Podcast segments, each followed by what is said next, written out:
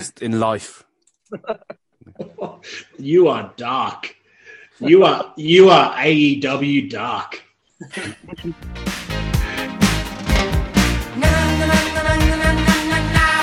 Wrestling should be fun, should be fun.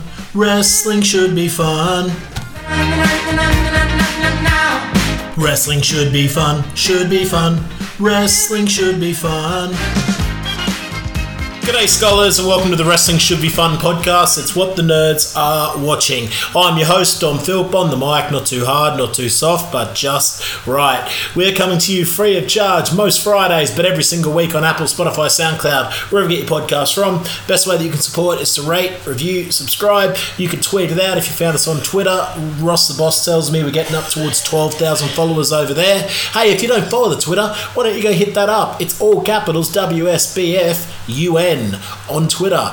Hey, maybe you found us on Instagram. Not quite 12,000 followers over there. If you don't follow us on Instagram, go hit us up. It's all one word at Wrestling Should Be Fun. And maybe you could add this to your Instagram story. Um, how else would you have found us? Maybe, most likely, you're probably a personal friend of us. So if that is the case, why don't you tell one of your friends? Why don't you write a letter? Why don't you ring someone? Okay, we're getting straight into this thing here this afternoon. Wrestling Should Be Fun podcast. I'm joined by Matt, Matt, Ross, and Shafi for a little bit. Get around us, fellas. Here we go. Episode 21. Okay. Uh, Wrestling Should Be Fun podcast. This is episode 21. Wrestling Should Be Fun goes Hollywood. Uh, big time, I think it is. And I am joined by all the regulars, all your favourites Ross the Boss Casey, Matt Brum Brummett, Big Laddie Cool Matt Connolly, and the Sultan Shafi coming off a straight sets loss in Shock Mastermind. How we going, fellas? Everyone good? Very well, thanks. Yes. I was, I was great until that intro. I, I, uh, yeah, I'm still uh, pulling the strings here for this shock mastermind. Hopefully, my next round, I'll just get a walkover somehow. uh, um, but we've got that's a different podcast. If you're interested in the nerd quiz, get around Shock Mastermind. Uh, we're getting into the semi-finals now, but this is the weekly show, and we're going to start off with the call-up sheet.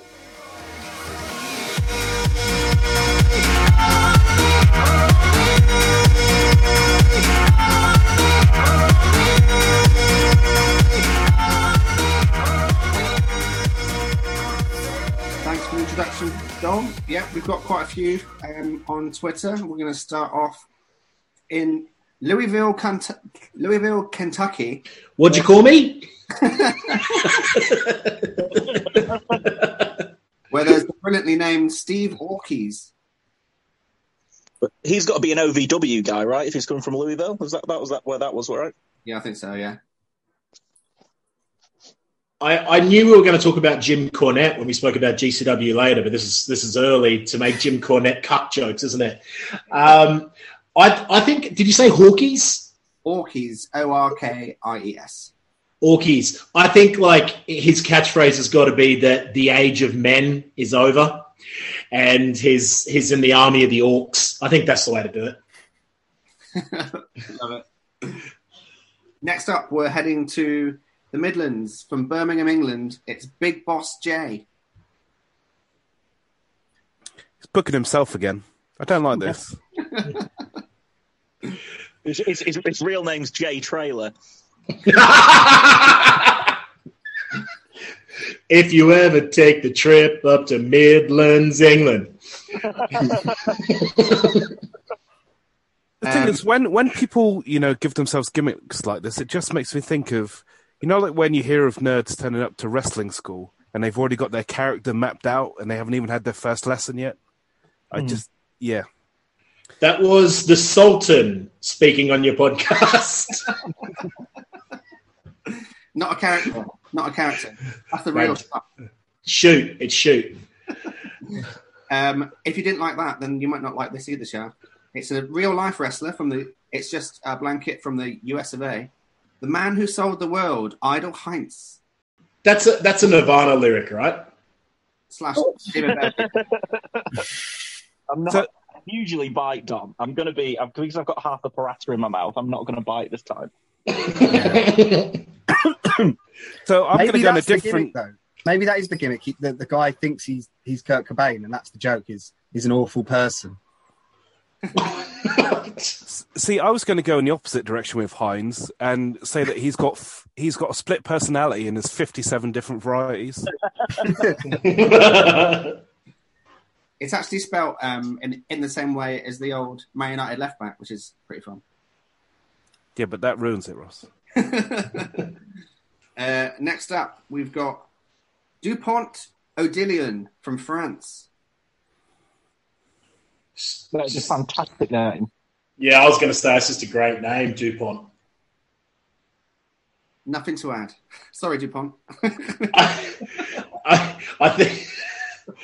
I, I think. Dupont. that's your problem, mate. I think. I think he could form a stable with the Kurt Cobain guy, and he could be Dupont Bob Dillion. Very good. And last but by no means least, we're heading to the minutes. The God, I can't even say that, so I'm just I'm, so I'm just going to skip that and say that it, that is from Pennsylvania, and his name is Jordan Hetrick. That is, I mean, it's got to be, it's got to be Jordan Hattrick, Hattrick. Surely. Hetrick hero. He can only have runs of three wins each time. And I think, like, Win. in the match, he's got to hit like three clotheslines in a row. Well, Yeah. I was I was thinking actually his finishing sequence should be the perfect hat trick, where he hits them with the left foot, the right foot, and then the headbutt. Very good. But, but weirdly, he doesn't want a three count. He wants a five count. So that's your call up sheet for this week. Thank you a lot, Twitter. Um, Twitter's going really well. Um, lots of fun interaction. Um, I'm sure that I'll probably stay up and watch AEW later and see you all there.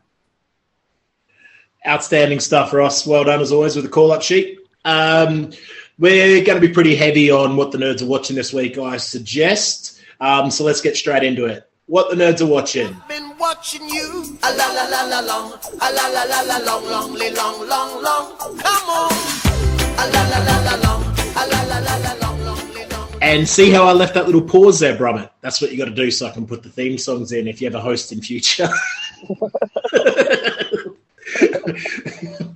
Um, okie dokie. Uh, what have we been watching, fellas? Um, I, I've actually, so to give my little intro, I had a few weeks off wrestling, really. I didn't really watch anything at all, and also a couple of weeks off the podcast because I didn't have much to add. But I actually watched a bit of wrestling this week. Um, I I wanted to start off by talking about AEW, if that's okay, because I got to edit your boys' podcast last week, um, and you guys spoke uh, in depth about AEW, and then I watched the episode afterwards, and I just don't even know if you guys were positive enough. Man, I really, really have enjoyed Dynamite the last two weeks. Um, and I know you guys have already spoken about two weeks ago, and that, and if you're playing along at home, this isn't great podcasting. Anyway, my favorite thing was Matt Hardy versus Christian Cage. That's all I wanted to talk about, and I just thought it was. I I don't know. I think it got shat on by the internet, and I just like really, really loved it. I thought it was like a perfectly worked wrestling match for like two guys that have wrestled 10,000 times. They did things that I'd never seen before. Um, they did that like Randy Orton drape, draping DDT spot onto the steel stairs that I can't remember seeing before. They did like the Paul London, Bryan Danielson lockup out of the ring to start. I just really thought it was a great wrestling match for television. And I just, I'm like, oh, fuck. Like, even the guys that everyone rips on in AEW are outstanding. And it, I don't know, it, it's it's a really weird thing to make you fall fall in love with wrestling again. But Matt Hardy and Christian Cage, fair play to you. Like I really loved it. Before I let Staffy shout at you about Matt Hardy, um, I just want to quickly say to defend us from the previous week, and you know, I that was the one my least favorite match on the card. But like the, I think the reason probably why we didn't give that probably as much props as we should have done. I adored that show, but it was one of the thing where it was more wood than trees, if you know what I mean. Like there wasn't a stand like many stand up matches that were like, wow, they're brilliant matches that I'll rewatch loads of times later. But that episode of Dynamite, I, I'm, we'll, we'll get to it in a bit. I'm not as hot probably on the on the most recent one, but the first night of Fyter Fest, I just thought was just the tightest two hours of wrestling TV. Um, absolutely loved it. But um, sorry, Shaf, I'll jump to you as you, you you didn't get to chat about it last week either. Um, yeah, my memory doesn't last that long, to be honest, Brom. We'll just I- slag off Matt Hardy for a bit and tell Dom he's wrong. Yeah, Dom, you're wrong. So I, I'm like you, Chef. I mean, I, I don't think the Matt Hardy character is really going anywhere, but I just really enjoyed the match from bell to bell with Christian. That's all. Um, and I'm looking forward to seeing if they do anything different in the six man tonight. Like, I think they, but do they need to do any more? I don't know. Like, it, it felt like their first match on TV could have been a blow off pay per view match for mine. Like, I, I, I genuinely, I was thinking as I watched it, I was like, this match, no one's going to remember it. And I was like, if this match was the opening match on WrestleMania, like this, this match is better than Matt Hardy versus Rey Mysterio from WrestleMania 19, for example. Like I was watching it, I'm like, this is better than that match. Like, and I was really just like, this will, no one's ever going to remember this ever again, but it's better than what people think. I, I don't know. Are you the guy that wrote that B plus tweet? I, I, am, I certainly am not. No, no. I don't think that was that controversial.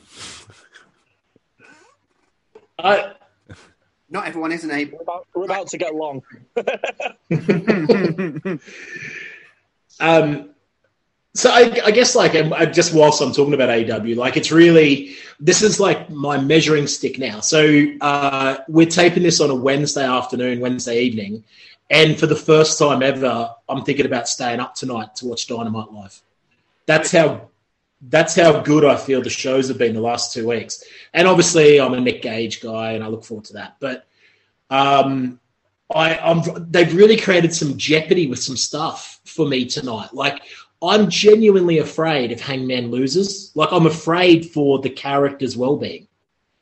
Like, Do you? Uh, oh, sorry. No, no, you get that's all. I'm, I'm actually. I feel like I have to tune in to make sure he's okay.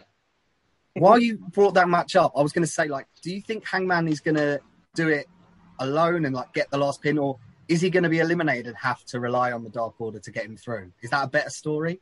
I know. Oh, I didn't even think about the second scenario because I just imagined it's going to be him versus the Young Bucks and Kenny, and he's going to have to take them all. Yeah, like say Omega takes him out early doors, and then he's got to rely on Silver and the crew. Like, is that better or worse? I don't know. I just I saw it floating around as a notion. Do, do, you think they're the, do you think the first two people eliminated are Omega and Hangman, double DQ or something? And uh, yeah, and John Silver's got to run through the, the Dark Order.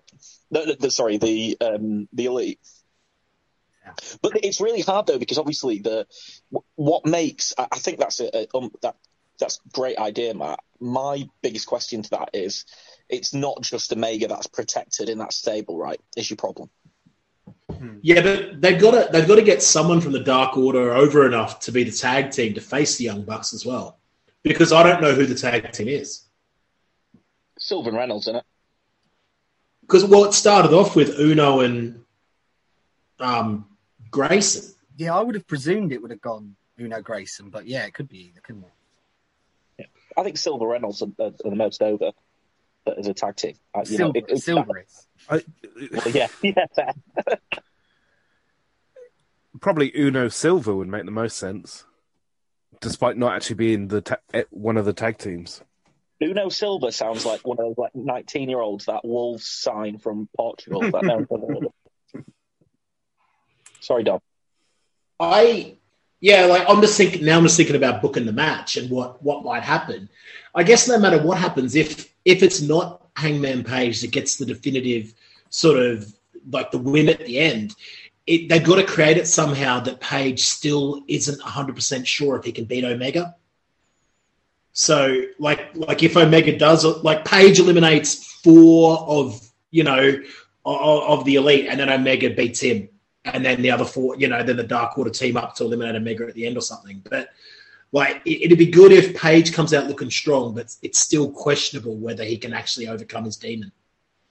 Uh, th- th- There's also, I mean, my ideal output of this, and you guys might boo me, is that actually that they, the elite, win, and the this feud goes back to the back burner.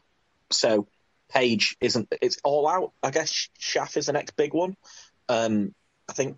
Um, That's Chicago September, is that right? yeah, I think I think so. Or is but yeah, around then anyway. But that I, I'd be quite interested in them just not going that route and pushing it back again. and keeping us salivating for it because I think it might be slightly too soon. Is my go? I I think there's more interest in kind of keeping those guys away from each other, but just having them touch now and it like and and Page and the Dark Order fail, and then pushing that back, or is that is that silly? if you're gonna have um, them win, it's a WWE trope, I know, and it's a different promotion, but there are definitely similarities in certain things that they do. Um, these five on five matches often do see one of the members change teams, right? You've seen it with the likes of um, Big Show and Survivor Series 2015, was it, with the Sting debut? Um, obviously, you saw it in the WCW Survivor Series match in 2001. Um, is this the opportunity that we were talking about of moving Colt, maybe? It's is Colt like? To, does Colt fit in with the elite? I suppose he could. Is he on? See, I don't watch being the elite. Is Colt involved with that? Not entirely sure, but just like in terms of how we how, how we were saying last week, how Colt is the one wrestler who doesn't really seem to fit in with the Dark Order. It could be the, the opportunity to, to to pull that trigger in this match. That also not to drop that seed, but with with potential future things, there could be something interesting with having Colt Cabana as a heel in the promotion. But we'll see. Absolutely. Let- let's not let's not touch that elephant, maybe, lads. I don't think we've got the time. Have we? Where where did you say that pay per view was in later in the year? Oh no, don't worry, don't worry, don't worry. Um, Norwich. I oh well, well, whilst we're joking about that, I was actually going to say, like, do we think that maybe this announcement tonight as well could be a London show? Hope so. I bloody hell, I hope so. No, it just what's it's not a, it's not it's big news for the UK viewers, but it's not really it's not like a Tony Khan's going to make a big announcement kind of thing for me. And also remember, he's not been on TV before, right? Apart from the the Brodie thing, which is like non kayfabe or whatever you want to say it. So for his first appearance to be announcing, and this is going to be really great for 0.3 percent of our viewers, yay! It's it doesn't seem doesn't seem right for me, but I'm always wrong. So. What is your beef with Craven Cottage?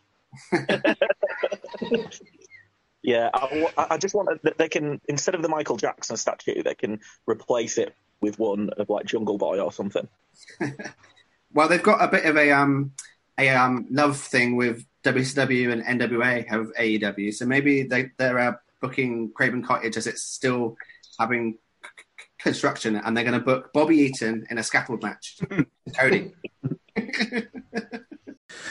I think what you said about AEW, um, well, Brum said about you know woods and trees. I think the level's been so high recently. Uh, obviously, there's another show tonight that looks absolutely stacked.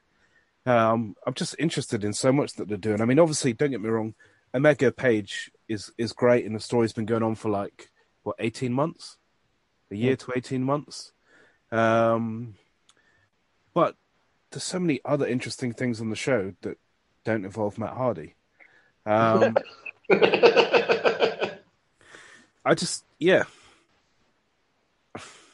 it's stacked, isn't it? I mean, I, I don't care about Nick Gage. I've got no interest in garbage deathmatch wrestling. But when M, obviously uh, Jericho beats Spears, um, but what MJF's announcement of Nick Gage, like I, the reaction and like the feeling was just something like that I can't really remember for such a long time. Like a little bit of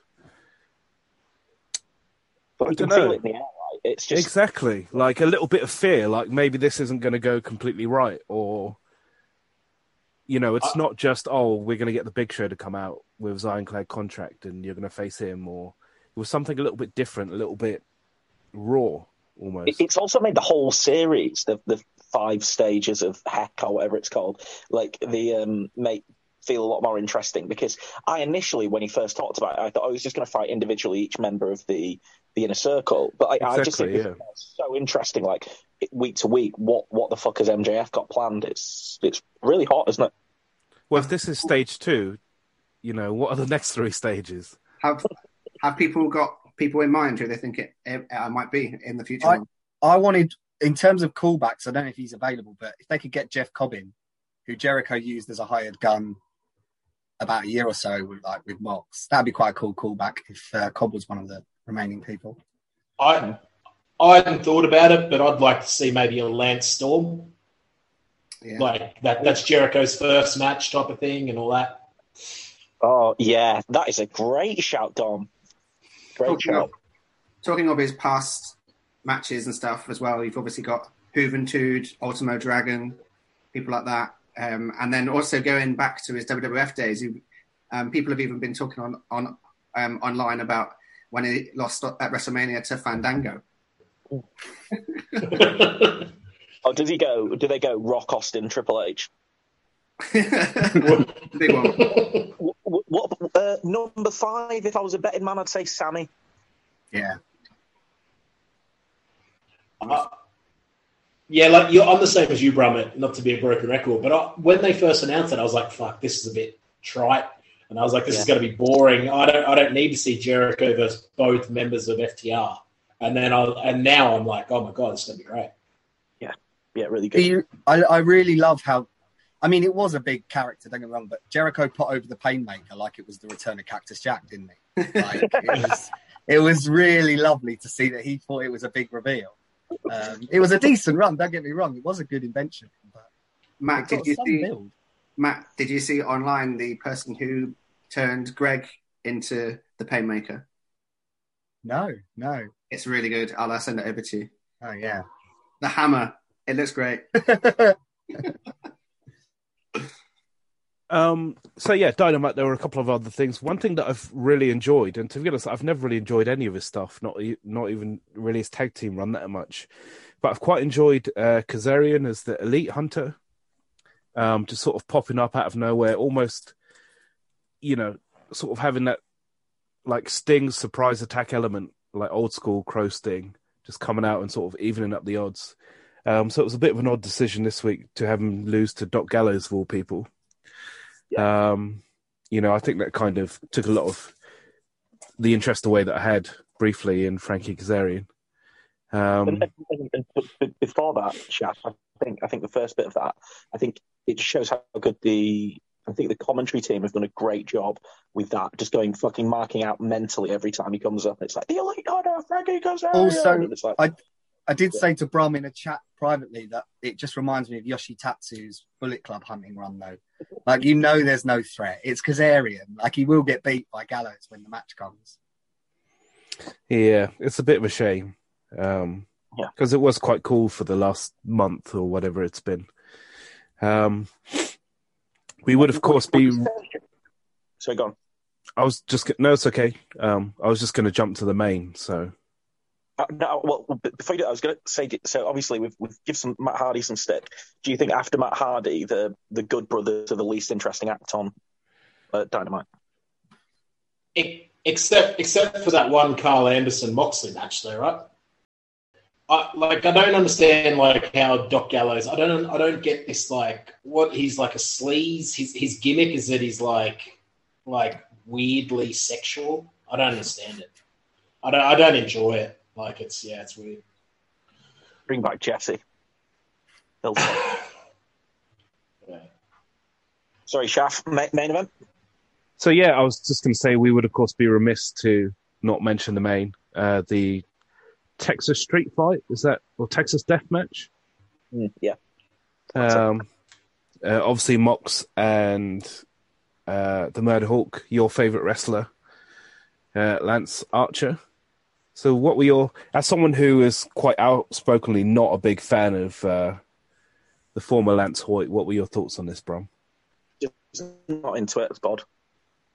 Just, uh, just don't. I, I get. I, it's just his face. I just can't watch it. Like I just wasn't into the match, and he could have like the only one of his matches that I've ever liked is the Ospreay one, and that's it. And and that's all I'm gonna ever like. Because I just I hate his fucking face. Sorry, that's not very good analysis. Has anyone got any hotter takes on that? Well, he must he must be quite good if he carried Ospreay to a good match. I think, yeah. I mean, for a TV match, like what more can you ask for? I mean, sort of the same. The week was it the week before where you had um, the tag with Eddie and Penta versus Bucks with the attacks in the mouth and the super kicks. Was that the week before, or was that two weeks before? Um, I think that you know, they. Sorry, Ross. I'm just saying that um, that was two weeks. So they're giving us a lot in their TV matches.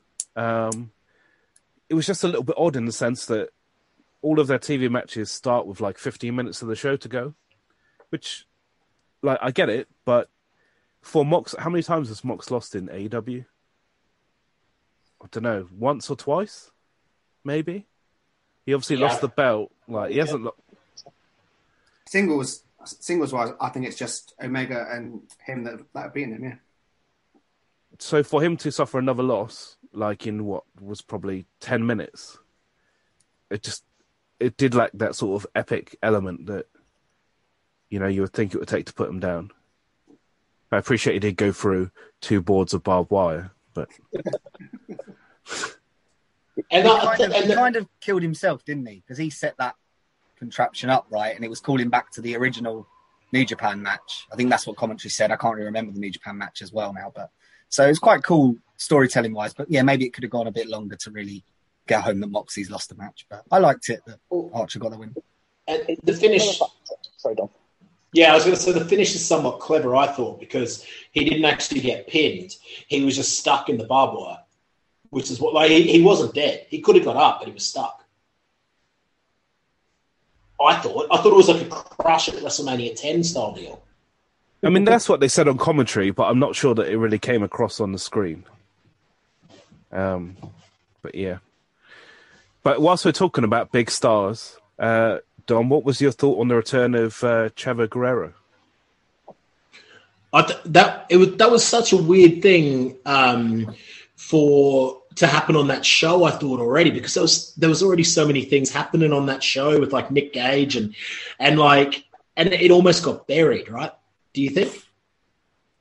Well, I think what was a bit odd was obviously that um, what's his name, El Idolo, um, Andrade. He he's quite clearly a heel. Uh, I would suggest that Death Triangle were are probably heels, or at least come across heelish. But Chavo just got like a face reaction and didn't really do a lot to turn that around. The opposite. he Um, tried to milk it. Exactly, like it yeah. was, you know, it was a bit odd in that sense. He did um he did patronise Pac though, with well, the, uh, wanting to translate because he can only speak one language. Yeah, but he's from Newcastle. That's probably a face move, you know. Um, yeah, it was all a bit strange. It'll be interesting to see where to go with Chavo. Yeah, Well, uh, it- I mean- the- sorry, Brum. I was just going to say Andrade's been a bit strange so far, but I I trust that they'd go on somewhere with it. Well, maybe. I mean, they've not. And, and again, AW, as we've said, have, have got so much right, but it took them so long to get Miro right. Black looks like right out of the gate, but yeah, I think Andrade falls maybe into a bit early Miro for me. It's like a really hot talent that's just had a very average presentation, and, and you know, my my gut is it's maybe because they just they just want to kind of spin the wheels because it's not it's not his time to kind of get, you know, to have the rocket like on him. But so they kind of just giving him this average thing, and then when it is his time, then maybe it'll get interesting. But that's probably complete blind optimism.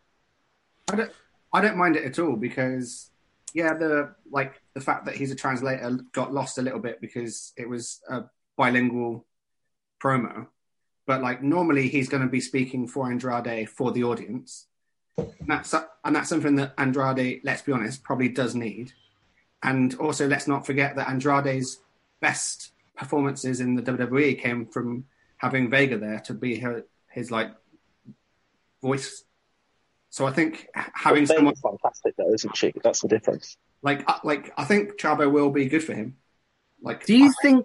like I think Andrade is better with someone by his side Do you think it was meant to be Vega and then she re-signed?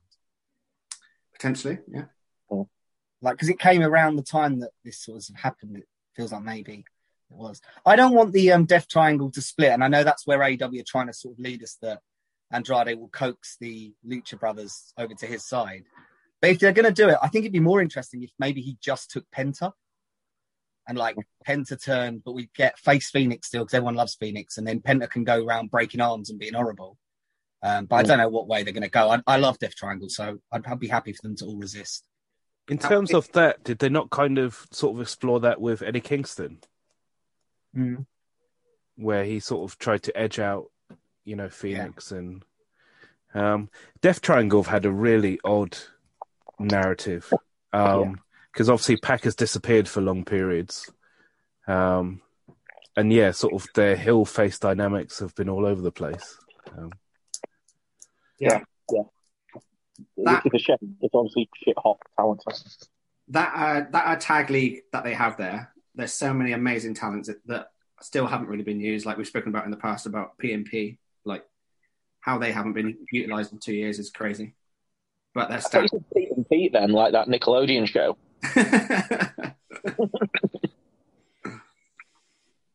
but yeah, as you say, Dom, amazing shows, and I'm I'm probably staying up, so you better. Well, I see. I, I, I talk a big game, but I, I'm all out of carrots after about nine forty-five. Should we do GCW? I can do GCW. I've got a 'Cause I know you've pages. watched it, Dom. I've only I've watched a- the one match, but that I feel like we could write essays on that. I've got a I got a couple of pages of notes here. Is there anyone else seen GCW Homecoming?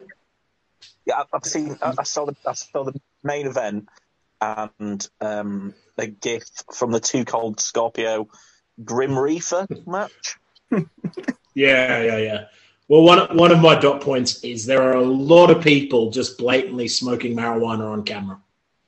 it's like it's it really is. It's very druggy. The show. Um, so this is this is this is actually my first time watching full GCW shows. Um, I have often been bought out of the market by the fact that they're pay per view and just I'm not very good with technology, but I managed to find these ones and um, I just I guess like I do have some specific just notes if anyone didn't see the shows or just like to share with you guys that I thought were cool or shit. But I, I kind of had this as I was watching. Maybe I'm just really positive this week I'm on holidays, but I had I had this memory when I was watching GCW, and I had this memory of when I was watching Ring of Honor back in the day. I used to follow it very closely. And there was a time when Joe and Punk and Dragon and Aries and McGuinness, they all sort of left all within kind of a year of each other or maybe a, a little bit longer. And then it was sort of like a feeling of, oh man, what are we going to do now? You know, like this, this is the company I love and we're not going to be able to replace these guys until they did, you know? And then I was, and I've sort of had a similar feeling over the last 12 months about Brit Wrest. And I'm like, oh man, maybe indie wrestling is just dead. And then I watched this show and I'm like, you know what? There's just loads of kids who are good at this. And it's going to be okay. If you, if you have a clear purpose for your company, if you like in GCW do, it's like this, our purpose is, this is a place for the young uh, work rate guys and the deathmatch guys to come and just go balls to the wall and kill themselves. And we've got this rabid fan base, and we play real music for entrance musics, and it's like a fucking mosh pit. Um, as long as you've got a clear purpose for your company, I think you can survive. And I think, I don't know, for some reason, watching GCW, which is the most American thing I've ever seen, but it just made me feel better about the future of Brit Wrest as well. I was like, you know what? We'll we'll get through this because indie wrestling is still fucking cool, and GCW is really cool. Um, so I've already said about the entrance music's unreal. All of the entrance musics are either like death music that I've never heard before, gangster rap that I've never heard before, or like really, really ironic 90s like pop songs, or like, and it's just like, and I just absolutely love it. Like, it, it and it gets me every time. It shouldn't because everybody does it, but when you have like a really badass deathmatch wrestler coming out to the ring to like Hungry Like a Wolf or something, it's just so great. I just love it. Um, I I said to you, Brum, about how um, Marco Stunt comes out to We Belong. Yeah.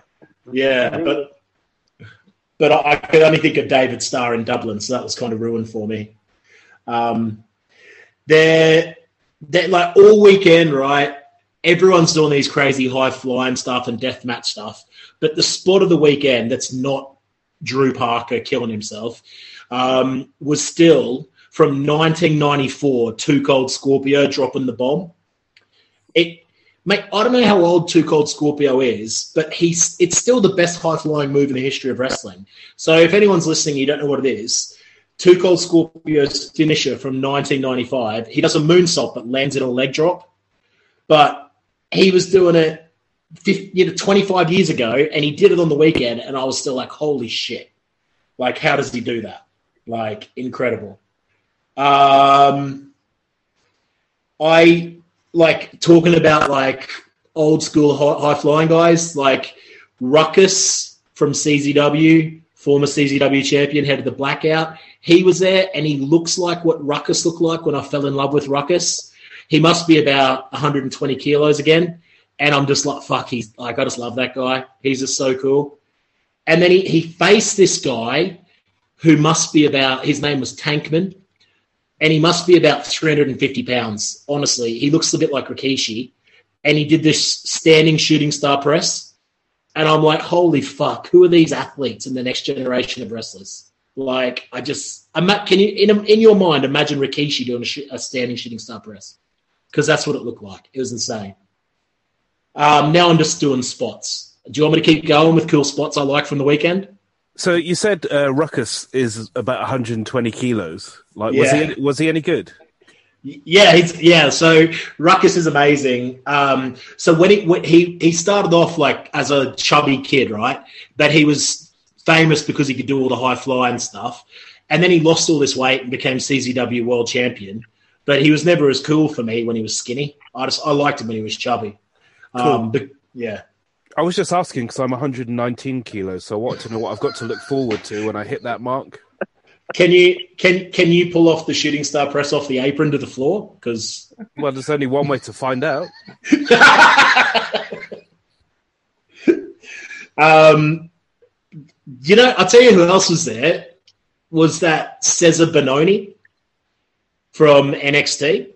Yeah, I heard that he got a terrible reaction. Yeah, it, it was actually so. All of the positive things are said about GCW, and this will, I'm sure, this will um, segue into what you guys have to say about it.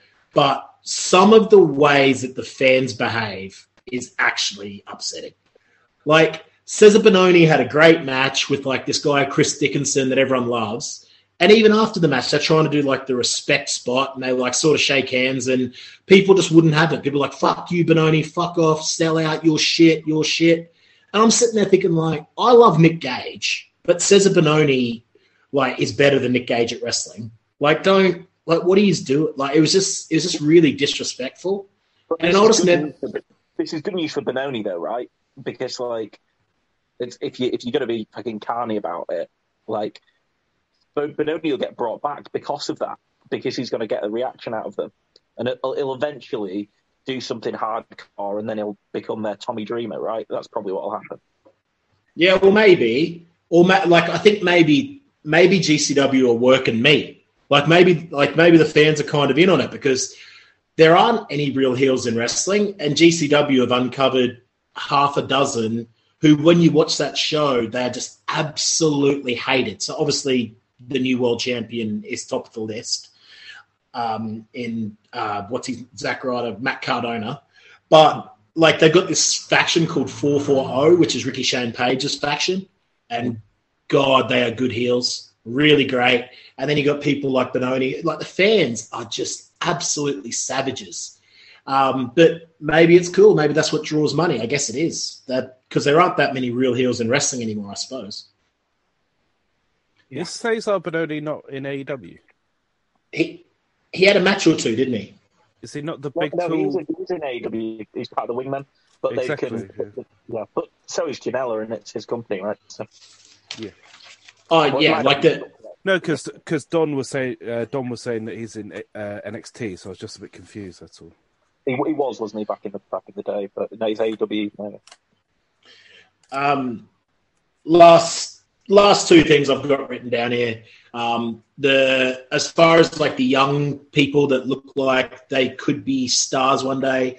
There's this wrestler called um, uh, his name's Starboy Charlie, and on the first night I was like, this guy's nothing, just a flippy guy. And on the second night he wrestled Jonathan Gresham, and it was like Matt Hardy Christian level. Fuck, it was good.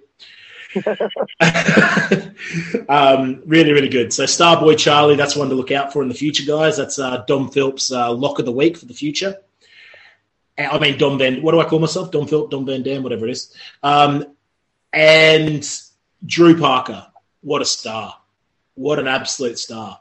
Um, best best deathmatch wrestler in the world, and he holds the two biggest deathmatch championships in the world now: the BJW Championship in Japan and the Game Changer Wrestling Ultraviolent Championship. Um, like just doing silly shit that probably a lot of people wouldn't like. Like Jimmy Lloyd on the second night, he brought two syringes to the ring and he put one through Drew Parker's ear and one through his nose and sprayed liquid out the other side. Just like ridiculous. Um, so the finish, like, so then at one point, um, Jimmy Lloyd hit a psycho driver off the top rope through a pane of glass. Drew Parker kicked out at one. I know you'd like that one, Brummett. Respecting Super Dragon. Yeah. Yeah. You did, did, did, did they get a Super Dragon chance or not? I don't. I, I no, I don't think so. But I, I probably wasn't paying close enough attention to that. Um, You're gonna And tell then- me, you're gonna tell me full cornet listening to this shit. yeah, well, that's what I'm looking forward to it. And then the, the finish was so then they're up on the ladder. They put a ladder in the ring and laid out a pane of glass. So then um, Parker hits like a sunset flip power bomb through the pane of glass from top of the ladder, and I'm like, that's it. That'll be it. Not not enough. One, two, kicks out. Goes back up the ladder again. But puts a pane of glass on top of Jimmy Lloyd and does a swanton through the pane of glass on top of him for the win. Like just like insane. Like, it is genuinely insane, and I I unabashedly loved every second of it. I just I really I just reminded me of what I liked. And then when I finished watching it, I I like Googled deathmatch wrestling in the UK and I found a show in Leeds in November and I bought a ticket straight away. I just can't wait. yeah, I'm just so excited. But anyway, um, so you guys did watch the main event. So I'm going to pass it over to you guys about what you thought about Matt Cardona versus Nick. You've seen it, haven't you, Command too? Do you want to kick off? Well, I I want to be positive about it, so I'm going to talk about the things I liked. Matt Cardona is brilliant. Like this is the best thing I think I've ever seen him do. Him crying in front of the camera after the pe- the pizza cutter spot is absolutely amazing. Him thanking the GCW universe for the support is perfect. The the image at the end with the bottles being thrown was amazing. Everything that Cardona does I'm, I'm on board with. And I would never have said that beforehand, but it's the perfect juxtaposition to what Gage is attempting to do. Um, Gage isn't for me. The match was fine. Uh, it's a death match, and they went through lots of things and did some stuff. But um, the Cardona stuff, I'm on board with definitely. Yeah, I, th- I think I think it's very similar. Matt. I think obviously, you know, cold take, but best wrestling's about stories and atmospheres in the ring. Decent technical wrestling matches and flippy wrestling matches, you, you can hide that if it's not there. You can't with death matches for me. I, I, I don't, I'm not necessarily into death matches per se, so they only work if they are fueled with a really hot crowd atmosphere and a really great story, and that's what this match had, and that's why I was into it. I wasn't into it like, oh, that's a like the individual spots wasn't it wasn't really about that for me. It was like I said, it was it was Cardona after the, the pizza cutter and and his and his entrance, and obviously the finish and the bottles, and I, it, it's that's probably going to be the actually let's let's hold that because I'm sure that's going to be a bit of a, mini round table probably, but. Dom, anyone else who's seen it, Matt, do you want to talk about it before we talk about Bottlegate? Or Well, I, I wanted to ask about before we get to the bottles. I wanted to ask about the fans at in the entrances. What do you mm. guys think about the way that the fans rush the wrestlers on the entrances? Because I just reckon someone's going to get their head kicked in. Like if if like I, like wrestlers who aren't in on it, like Nick Gage is. It, when people get up in your face and get too physical, someone's going to get fucking knocked out. I'm sure of it. It's it's a problem waiting to happen for me. Maybe I ought to sound like your granddad, but as, as, as a one-off for Cardona, I think it made sense. I think what's ridiculous, it seems just happened for all of them. I just, it's a bit, yeah, I'm, I'm with you. I'm not, not really a fan of that. and and it does happen pretty much for all of them. Like except for like Yeah, like it, it happened on the second night, and I'm sure it was it was that Tank Man guy, and you can see people because he's a big guy, 300 pounds or whatever. People were like trying to push him like it's a mosh pit, and you could just see he's like, "Fucking get off me!" Like I'm tr- like I'm a young wrestler. I've got to think about this match, you know. Yeah. But yeah, Is it this not one of the it- uh, unfortunate byproducts of making your product seem edgy? Is that you're going to Yeah. get people that are going to take it a little too far, aren't they? I guess. and yeah, and it's also and especially with Nick Gage, especially like he, yeah, um, it's also it's also going to lead to people saying offensive things in the crowd, probably, Yeah. Because he he is inappropriate sometimes, you know. Also, Um, in- I- yeah, sorry. Nick, Nick inappropriate Gage. should be his- In the actual match, what was all that nonsense when a group of bouncers, they look like bouncers, like just came out and then all got thrown out in like seconds, but like really slowly by Nick Gage, like one on one rather than a an attack. It was really odd. It, it, it felt like it should have just been a rush beatdown and Gage fights him off and then the Ricky Shane Page save, but it got dragged out for like three minutes with like a little bit of pushing and then That's everything the happened in old slow motion. Stuff, isn't it, Dom Hall? Yeah, that's I don't cool. understand That's who any of them are. They all look like none of them look like wrestlers in that gear they were wearing. Are they all deathmatch guys? Yeah, pretty much. Um, they're all Ricky Shane Page's like henchmen. So they're kind of like um, I'm trying to think of like another example of a faction, but three of them are guys who just get beat beat up, right? And then one of them wins sometimes. His name is Atticus Cogar, and he's maybe like the most over heel in the company. People hate him. He's like Jimmy Rave levels of hatred. He's the Um, guy that and- slaps Gage, isn't he? Right. yeah, yeah, that's right.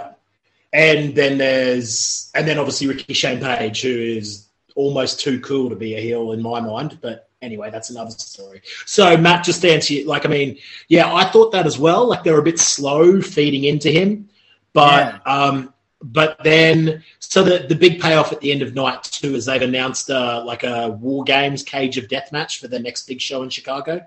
Um, so it's 4 4 0 against Nick Gage and his MDK gang, um, which are like all the GCW baby faces, including Effy, who is fucking unbelievable, by the way.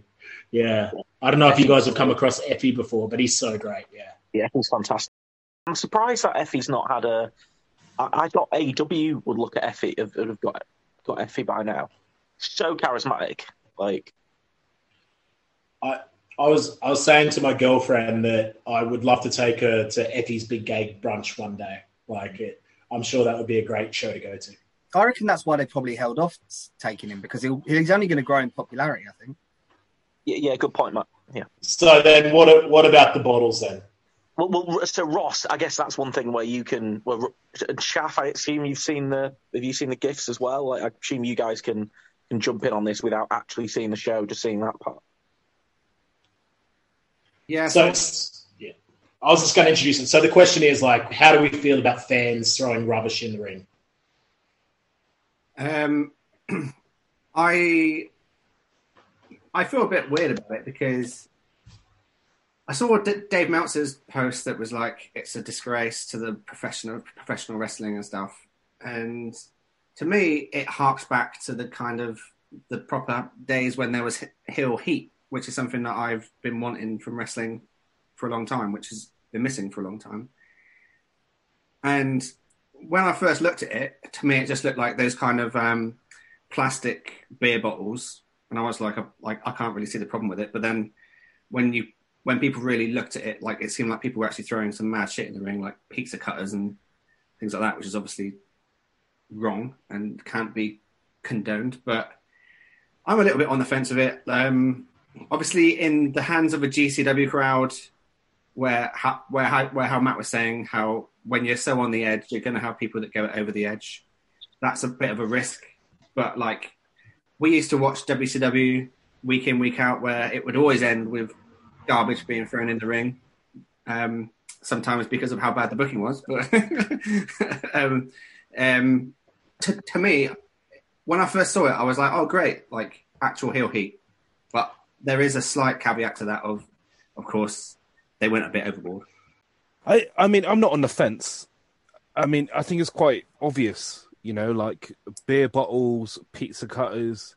you know that's wrong. That that is clearly wrong. They they threw all those dangerous things, and not one of them hit him.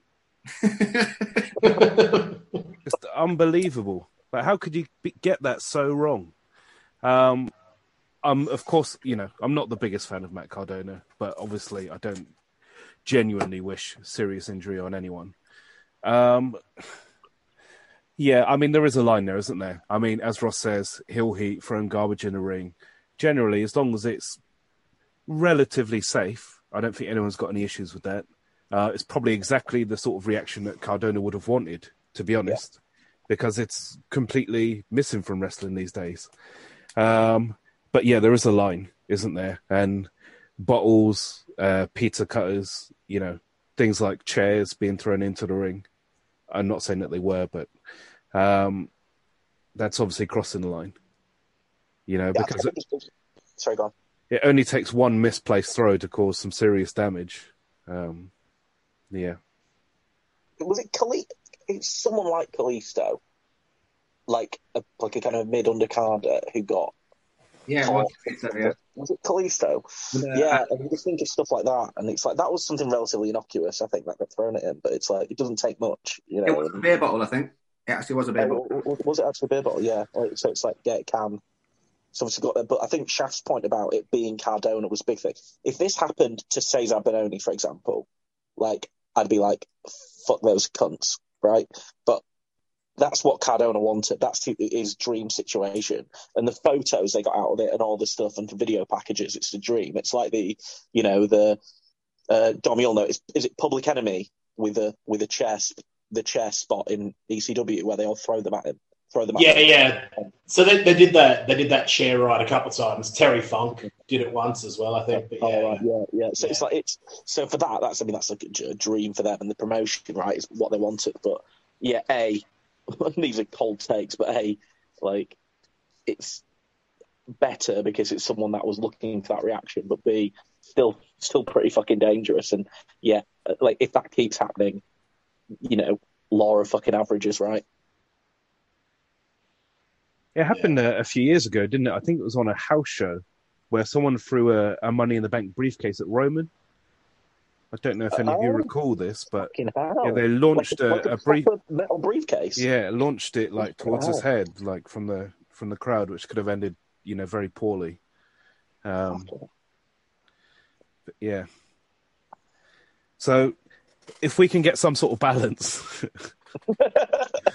you know, get all the rubbish in there. Maybe, you know, I don't know, your Maltesers wrappers or your plastic cups. That's fine. Do you know? How Like- far could you throw a Maltesers wrapper, chef?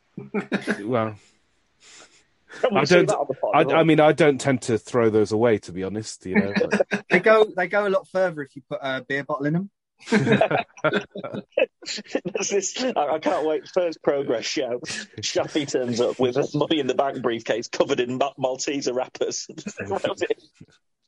I will just rapidly go through what I what I enjoyed. Uh, NXT UK main event yet again, so so good. Pretty deadly against Subculture. Andrews and Webster. I honestly can't think of a bad tag team match that, that they've ever had, and they've had tag team matches against um, versus Symbiosis. They're just so so good. Um, I'm I'm like harking back to the great matches in NXT UK that that they've had against the likes of GYV and the Mustache Mountain match as well. That was that was amazing. Um, yeah, I just think they're really underrated, and I get that they're undersized and that they've got a gimmick that's not for everyone. But put but put those two in a in a tag team match against anyone that's half decent and pretty deadly fit that bill perfectly. Um, it's a lovely little story with subculture against high society, and yeah, I just absolutely loved it. It, it was everything that you expected kind of a slow burn, seven minutes, and then balls to the wall, all the moves for 10 minutes. Um, and um, Pretty Deadly c- came out on top. I recommend what, uh, watching that if you've got the time. I absolutely loved it. Their act feels hotter with Dani Luna as well now, doesn't it? Dani Luna's a great ad for them, yeah, absolutely. Um, I think we've spoken about it in the past actually that she like she possibly comes across as the biggest star in that group. Yeah. Yeah, mass- mass- massively agree with that. Um, so that was really great. Um, I watched um, SmackDown this week. Um, I thought that the um, promo work between Seth Rollins and Edge was amazing. That was my highlight of the show this week.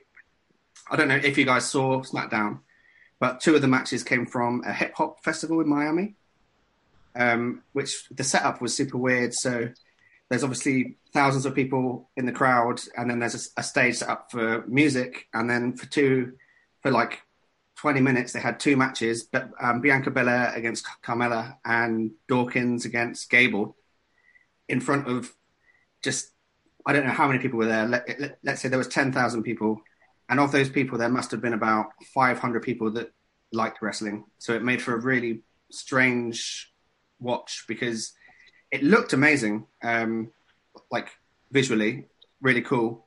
Um, but yeah, weird, weird, weird. Kind of watching. Um, I I likened it on Twitter to kind of watching those Hog Wild shows from um, back in the day, where like they were just bikers that were that, that weren't interested, but this time it was 19 year old hip hop fans that weren't interested.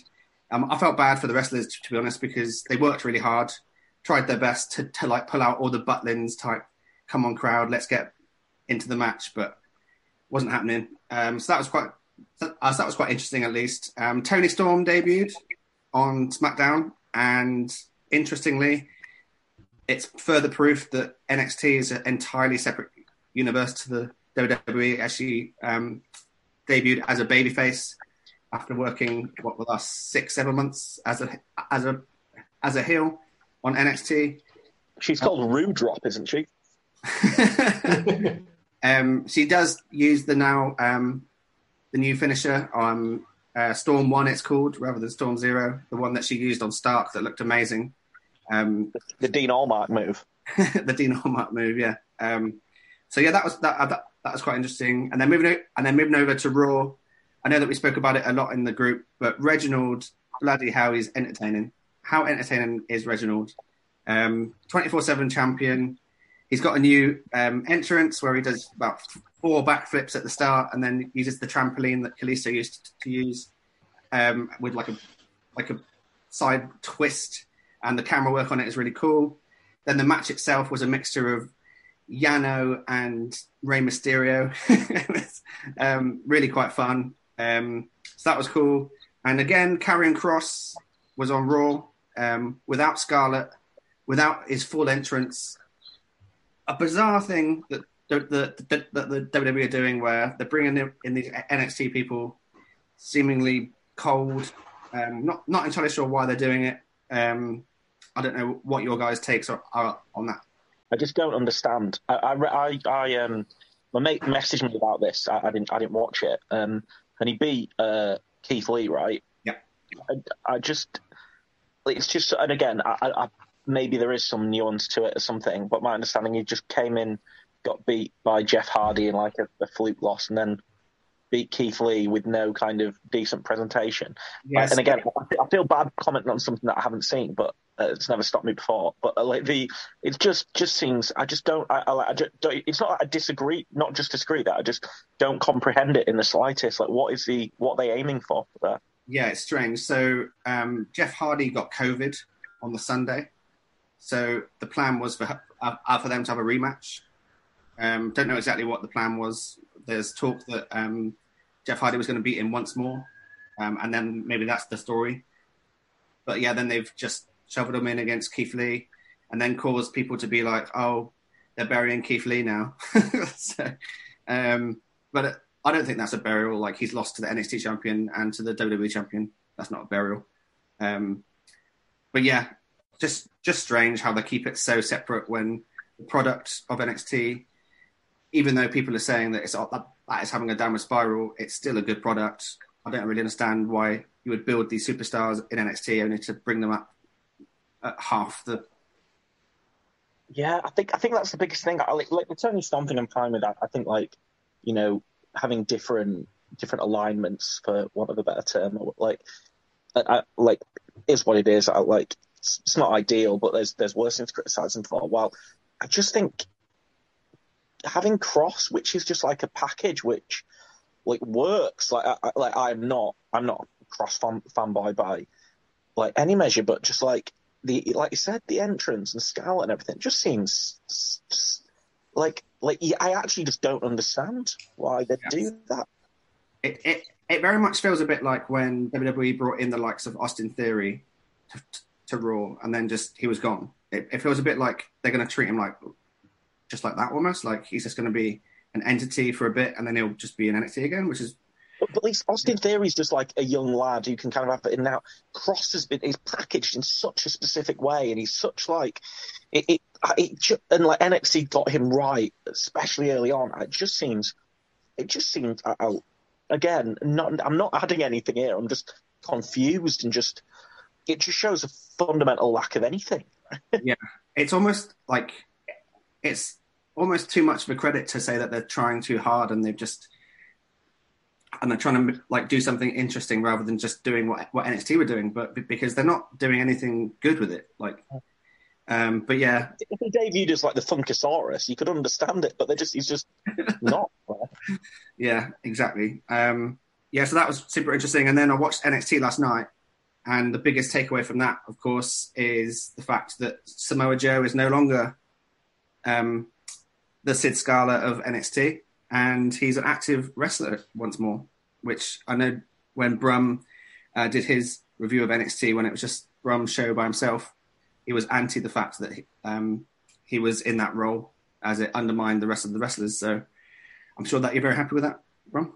Yeah, and, and, and actually, I mean, I'm, I'm, I mean, I'm usually a fan of patience in wrestling storylines. To the point that I was saying that earlier on, that we should push Page and Omega back even further. But um, this was a very rushed storyline. If you actually look at the time it took to go through the whole thing, but I'm really glad they did it this way because the longer Joe was in that position, I did think it undermined everything. So I'm really glad that they have resolved it. And obviously, well, it looks like he's he's going to have the title on him, and then you get him versus Pete, him versus Cole. There's loads of. It'll just basically you talk about a lot of people say NXT's been been on the down. I, I, I, maybe won't go quite quite that extreme. I, I, I'll talk about it a little bit later in the when we go to the predictions. But um, I mean, a shot in the arm is Joe as champ and fighting all these exciting talents, right? Isn't it? So yeah, I'm very very happy.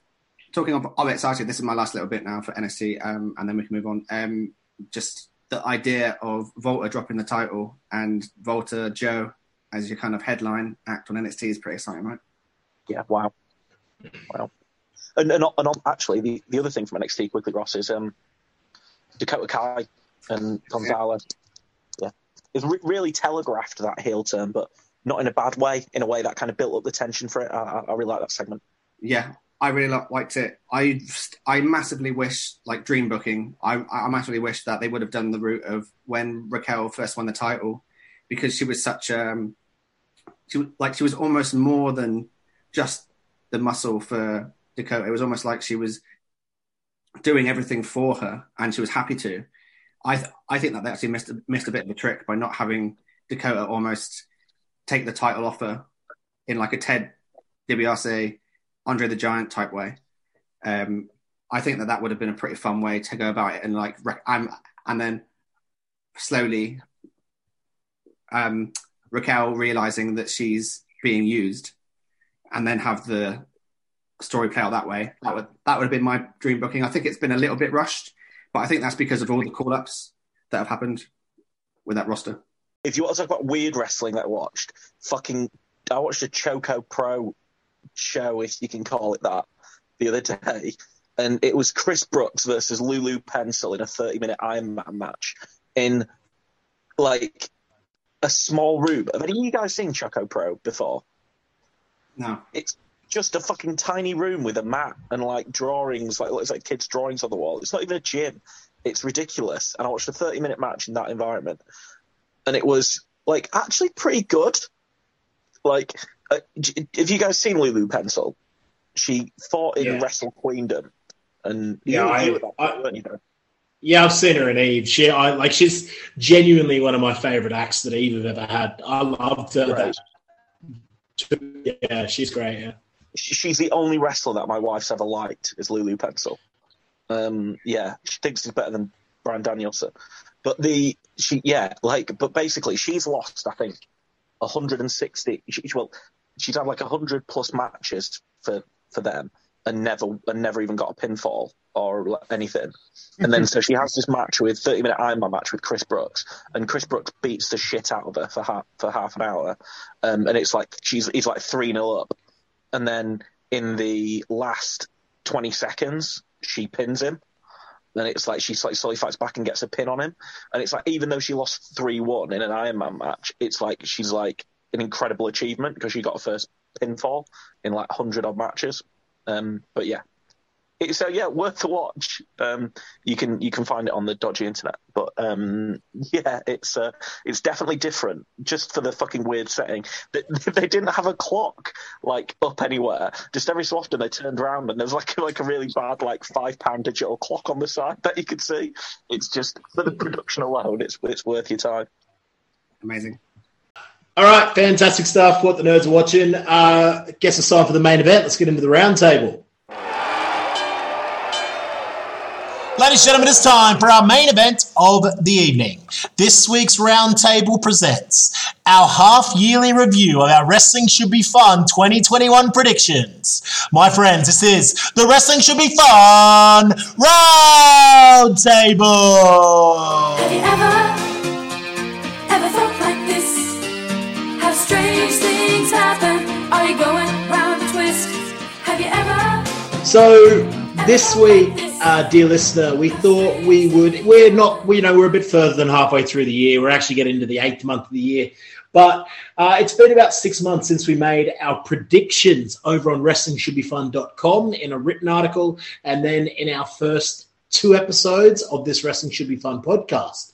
So what we thought we'd do is we thought we'd just check in and see where we're at as far as our yearly predictions. So um, uh, I think the way we're going to do it, lads, is maybe we'll just take it in turns to go through our predictions, and then everyone will get a chance to talk about like what they think of them, and and and particularly like a little bit of self reflection, maybe. Um, so I can go first. 'cause I'm already talking. So um, my predictions at the start of the year were: firstly, I said that I thought that um, Kenny Omega and Kota Ibushi might wrestle each other at some point this year in a title versus title match. Uh, that one's not looking great, if I'm honest. Um, Ibushi seems like he's uh, about a you know a hair on his back away from death. Um, he did he actually wrestle that show on the weekend? No, No, yeah, I, he's I'm not in a good way, is he? Um, so, I mean, I think that's looking unlikely, but I mean, I would have happily traded that at the beginning of the year for any type of American, any type of dragon or punk action. Um, take that any way you like. Um, my second prediction was that Karrion Kross was going to win a main roster title. I mean, I'd say that's 50% looking okay, except he keeps losing on TV now, from what I can gather from what the nerds are watching. Um, look, I'm not going to write that one off yet. I think there could be a story in the books, maybe um, if they actually get Charlotte on the main roster as well. You never know what might happen. Um, because in WWE, I think just a week is a long time in WWE, and six months is a really, really, really long time. Um, you things can change so quickly. Uh, my third one was that Drew McIntyre was going to wrestle Tyson Fury in the UK. That's absolutely no chance of happening this year, but I still think it might happen next year. Um, my fourth one was that Marty Scurll might sign with WWE. I also think that uh, I've got more chance of signing with WWE now than what Marty does. I don't know what you boys have got to say about that one. Um, but my last one, which I still think is looking pretty good, is Tate Mayfairs to break out this year. Um, I just don't think there's been enough shows for him to do it. I I've been following and following the lad a little bit. He's got a really really good social media presence, um, and he's released some good merch. He's doing everything right. He's wrestling on some of the smaller shows around London. He seems to be that guy that kind of, you know, all like the family shows and almost like you know the summer camp shows. He's like the main guy on a lot of those shows now. Like he holds the titles in a lot of those little promotions. Um, and I also know that he's at every progress taping. I'm sure he's got his gear with him. You know, he, he, he I think when crowds come back at progress, I think he's a really good show of getting a, getting a chance. So I I don't know. I'm I'm really only claiming maybe one and a half out of my five is looking okay at the moment. Um, and that's Mayfairs to break out, and Kross main roster title might still be a well, not even half, maybe a twenty five percent chance. So the other three I'm probably writing off. I don't know. What do you boys reckon? Any any hot takes at all? I don't know. Is this the way to do this? I don't even know if this is the right way to do it. Yeah, that makes sense. I think, um, yeah, I, I think I'm with you on Marty Scurll.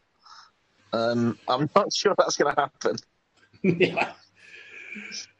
Well, I you know what? Like, just this is completely off on a tangent, but I wonder what Marty Scurll does for a living now. Like, what what's he doing for money? Like, is he just is he just living and working in America? Is he taking a desk job? He's like a PT or something, maybe. I don't know. Yeah, like I, I'm not trying to be funny here. I'm genuinely interested. I wonder what someone I- I- with his profile is doing. Uh, yeah, I, I thought the same about the, the, the David Starr stuff and, and when all that stuff happened, and that's not like a like a, like in a in a sympathetic way, just in a in a yeah like you interested way. What happened to to someone like that? Like it's yeah, and it also as well because like these days it's bad, but if you apply for a job, people Google you or like or if not that, they may look at your Facebook. If they, you know, like it's it's also like these guys like real names are, are known, like well, in, like Star said, known, so they just put them in, and then you're like, all right, this happened. It's yeah, like what what do they do? Yeah, but then on the other hand, it's like, but like I've never heard of you before, Martin Scurll, but you've also got, um, you know, five hundred thousand followers on on Instagram. So you must be something. Like, like what are you going to do down here? At, yeah, like what, like you know, like you know, are, are you maybe overqualified to push the trolleys at Costco or whatever? Like, I just, I. Yeah, I just don't. I, I do. I wonder, and I, I honestly, I swear, I'm not trying to be funny. I'm not trying to be patronising. I am just interested.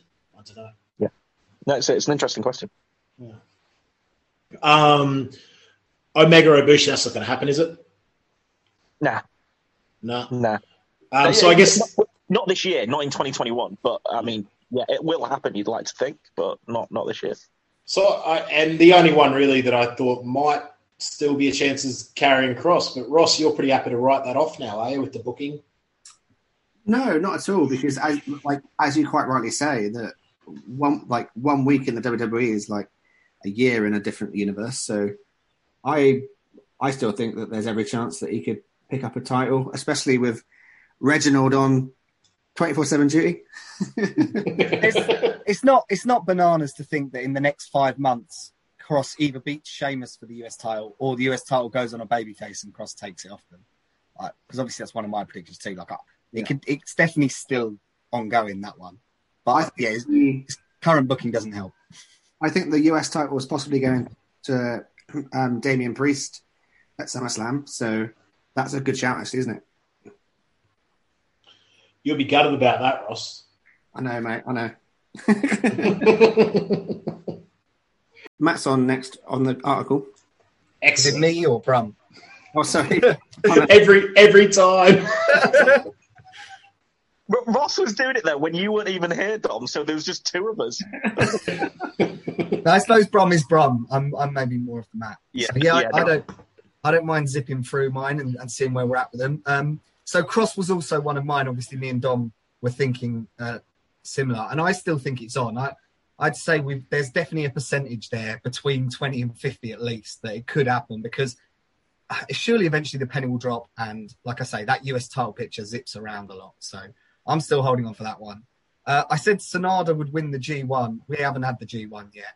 Uh, New Japan's booking is a bit like Paul the Octopus at the moment, so I'm not sure that Sanada's got a good or a bad chance. We'll just have to see. But uh, he's just dropped the tag title, right? So Yeah, yeah, yeah. At the, the dome. And uh, interestingly, sorry, I'll let you do yours, Matt, and then we'll Yeah, do. I, I was just saying on that. I think the interesting bit is, like, if you look at um, LIJ, right, that Shingo, it's Shingo's champ, and it's like there's obviously Naito's the leader, and it's like, does Gedo just go full like LIJ like in in chaos focus and and and and have Sanada win the G1. I, I don't think it's a bad shout. it, it's an outside shout for that reason, but it's also an interesting shout for that reason. But like again, Just- I lost complete face with Gedo anyway. Presuming Shin- I mean the belt's whipping around as we've said before a lot, but presuming they're going to give Shingo a bit of room with it, the Naito would feel the better fit if they're going to do LIJ explodes, right? In terms of headlining Kingdom. But th- but that's why it's in, but then you get. But I think to get there is Sanada wins the uh, the G1 and then gets beat by Naito. So Right. and Okay. and then that kind of adds a fucking mad element to it all.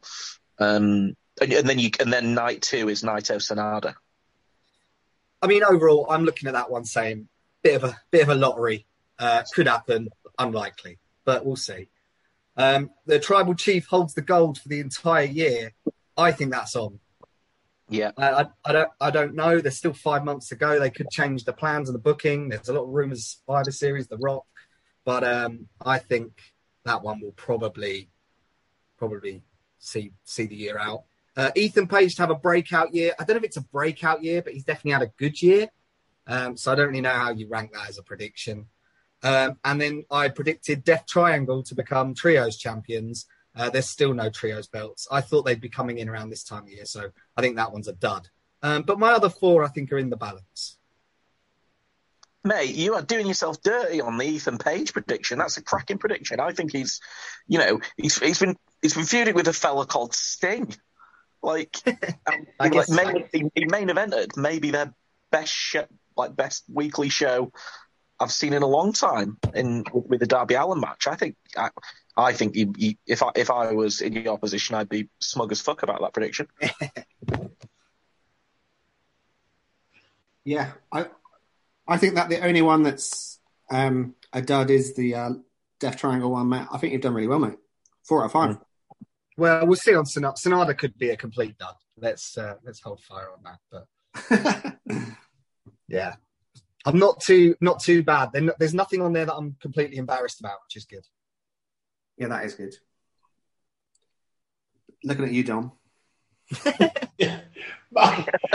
if you go back and listen to episode one, I think I'm pretty sure I, I said they were going to be outlandish and ridiculous. Yeah. Uh, but yeah, pretty embarrassing nonetheless. Um, uh, I don't. we- We're doing it in order of the article, but I don't know who's next. Uh, I think it's me next. Okay. The the first one I had Marty Scurll to win the trios titles in AEW. No, my, mine were a bit. I, I got the brief a little bit wrong on this. Mine, mine were a little bit more meta um, when I talked about them rather than try to pick like the 345 at Kempton. But um, the yeah, I'll I'll I'll try and look at them that way. My first one was actually was one that I think I've got pretty on the mo- money. Was that New Japan's going to get old?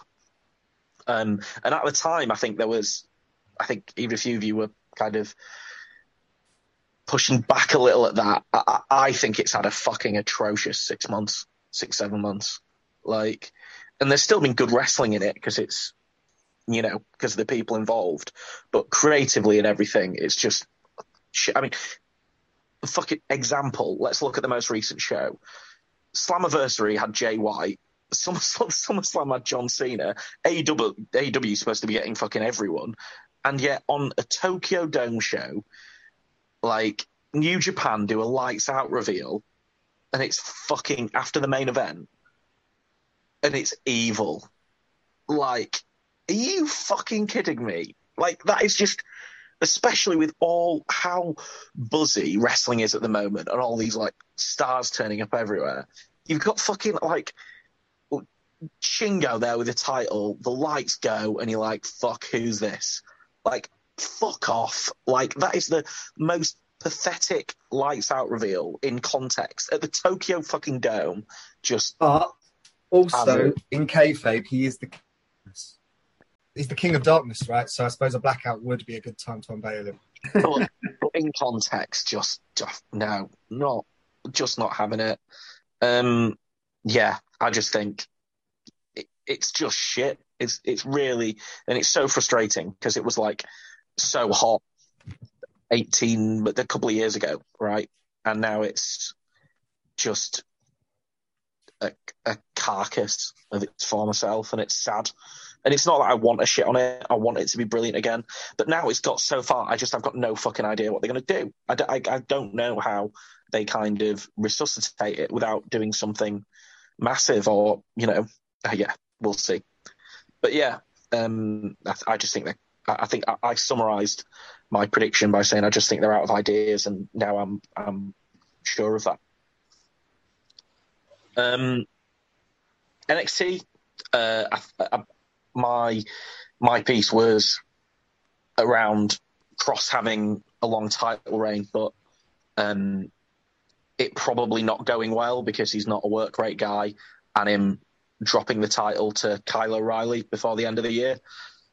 Looks like it that, but it's Joe instead of Kyle O'Reilly.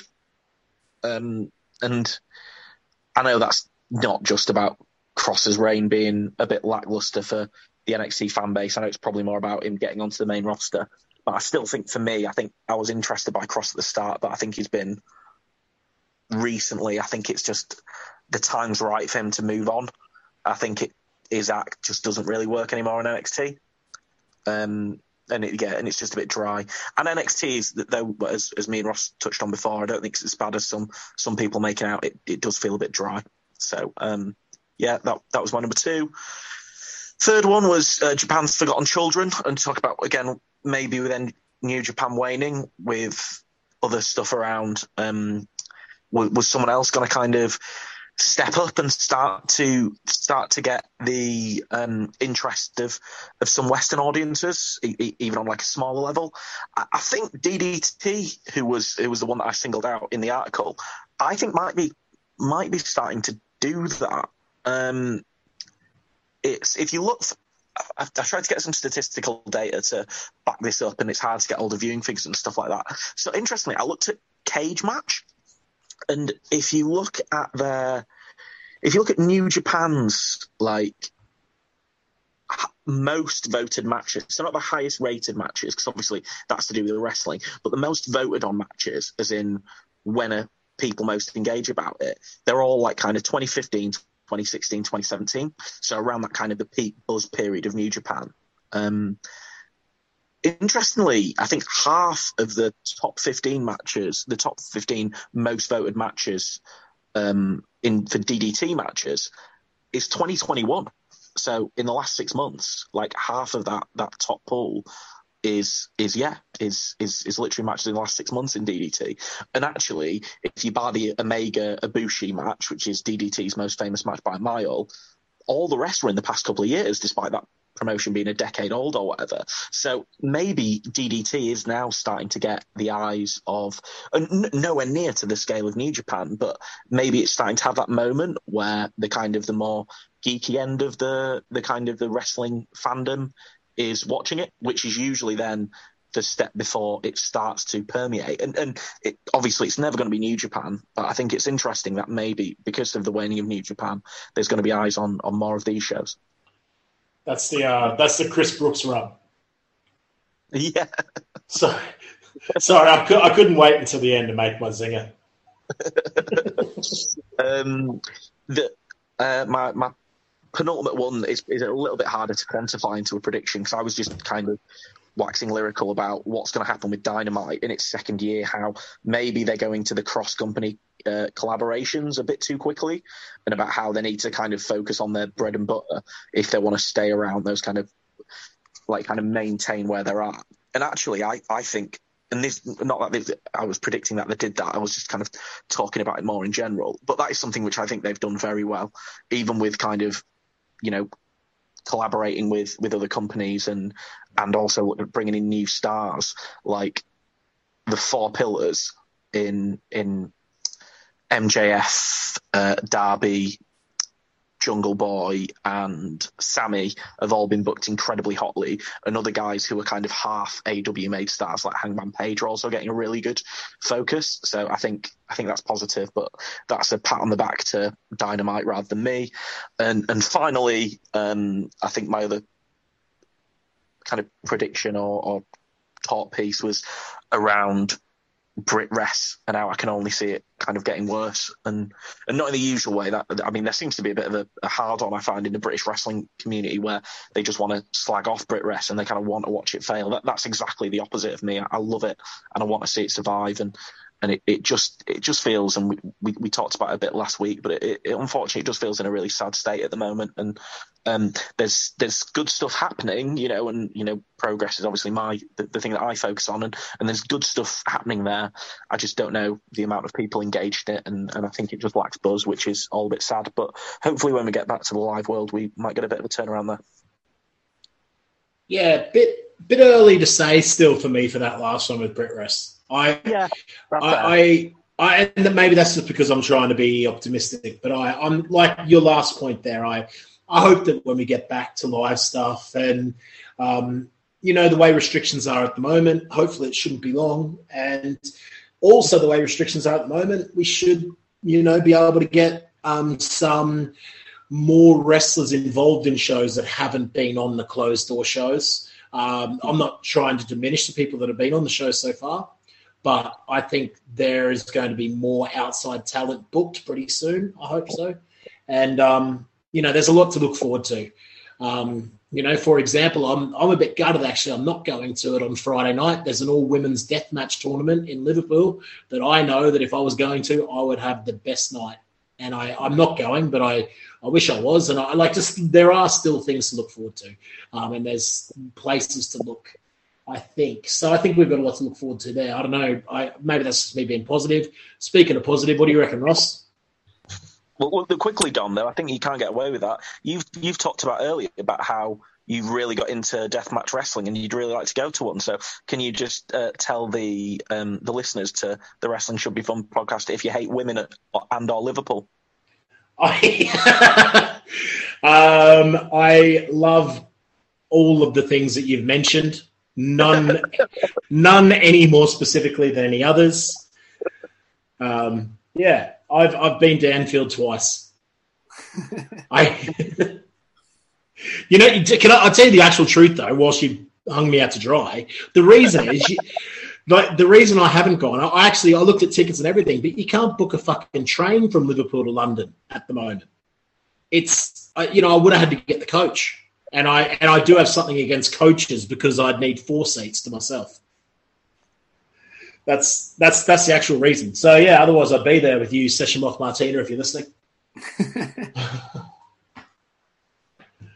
Um, just going on what Matt's, um, what Bram, sorry, has, has uh, um, two little things from me are um, that I'm with Dom in that um, I think 2021 has been a write off. Let's be honest. Like your prediction has come in. It's been rubbish for Brit Wrest. Um, but I, but um, I do think that um, 2022 has got a lot more positivity about it. We're going to have Progress back. We're going to have NXT UK back. Those are two people, that, two promotions that can put a shot in the arm of, of Brit Wrest. Um, and hopefully it, it uh, filters down and um, we see lots of great wrestling from not just those two promotions, but but everything in between, including Liverpudlian ladies getting pizza sliced. um, and my little thing about the Japanese stuff. Do you think that in like a few years' time, there's going to be some kind of like thesis on how almost America like killed the territory of Japan? Where like Japan became so reliant on America and its wrestlers and its fans post Tanahashi and Okada, where they were doing it themselves and weren't really reliant too much on the foreign stars. And then the wrestlers went over there and realized that there's great money over there and great admiration over there. And then the fans came with them, and then AEW happened, and peop and wrestlers realized that they could do it themselves in their own country. And it's almost like it, feels it feels almost a bit like WWF and the territories in the 80s a little bit. It's it's that's a really interesting point, Ross. I, the, the potential counter argument to it is what what would have New Japan done? Because obviously it was hot before those guys came in. Um, what would it have done if they hadn't have come? Would they have sustained the in, you know the interest and maybe an Ishii or someone like that would have been in the like main whatever? Would that have still been as would New Japan now be hot but just in a real kind of mainly Japanese talent way? Exactly, exactly that. I think that they went too big on the on the international expansion. Yeah. Yeah, And- I'm, I'm, I'm really not sure the answer to that, Ross. That, that's a really, really interesting point, though. Like I can't remember exactly when it happened, but but but like there was the sale, right? Like it got sold. Yeah, the Bushiroad sale, yeah. Yeah, like, and I feel like that was a bit of a turning point where they were like, right, let's let's really attack this market, and then they attacked it, and then they kind of got waylaid by being undercut by their own talent, which is just like a super interesting piece. I- Like, I'd love to read like a proper journalistic book on it. P- Brum, please write it. I, um, yeah. To move on on your new because New Japan's the only one I want to sort of say something on because I think yeah you're in the ballpark on all of them really. But the New Japan one, I've said it before when I, I've slagged off New Japan more than I should for a promotion that six months ago I loved. But um, I do still have hope that the G1 will at least have some matches that build to things that are interesting. I'm worried that Shingo's champion because it isn't an interesting champion and should have been a bigger moment. I'm hoping that the G1 is the shot in the arm. Yeah. I, I just before we moved on to Ross's predictions, I just wanted to say about your AEW one, Brum. Um, I, I think yes, I like you said that they're going to have to shift more to the homegrown stars, and I'll just back you up. I, I think they've done a great job of that this year. Um, I I wasn't that keen on any of the, as you call them, the four pillars um, before the start of this year, and I'll include the fifth pillar in uh, Britt Baker in that. Like I, I, I will put my hand up and say I, I didn't really understand any of the five and now I think they're all outstanding. Like I think AEW have done such a great job this year, particularly in building up MJF, Darby Allin, Sammy G, Jungle Boy, and Britt Baker. And I think those are going to be the obviously everyone knows this is the coldest take ever, but those are the five stars to take them forward. Even if you have people like the big stars that we've mentioned and don't really want to name um, come in later on this year, I think they they are now so over and it was so noticeable when the live crowds came back how over they were. Yeah. Yeah. So I, I think that is one thing that you've got spot on, and and AEW have got spot on as well. Um, Roscoe, do you want to bring us home? Sure, yeah. Um, so my first one was Jim Smallman becoming NXT UK GM. Obviously, hasn't happened. I think it should ha- happen. I like. Um, I watched NXT on Wednesday night, and there was an, an, an announcement from Triple H, Regal, and Michaels, and they name checked like Johnny Saint, and they were like, "We've spoken to Johnny Saint about this match, blah blah," and he hasn't been on TV for like, I don't think since the relaunch. I, I generally don't think he's been on it since uh, since the relaunch. I just think it's a ridiculous uh, situation where they've got Sid Scala as the whipping boy. I don't really think it works, and obviously there's other issues surrounding it, which I'm not, not really going to go to now. But I think that, that, that they're missing the trick massively, um, and I hope that maybe the change happens when they go live because, as we know, um, at his best, Smallman is fantastic at um, whipping up a crowd. Uh, secondly, AEW signed Tessa Blanchard. This one was a bit of a mad shout, I know, because she was named in like this in this in the speaking out stuff. Um, I, I'm still actually quite surprised that she's not been employed.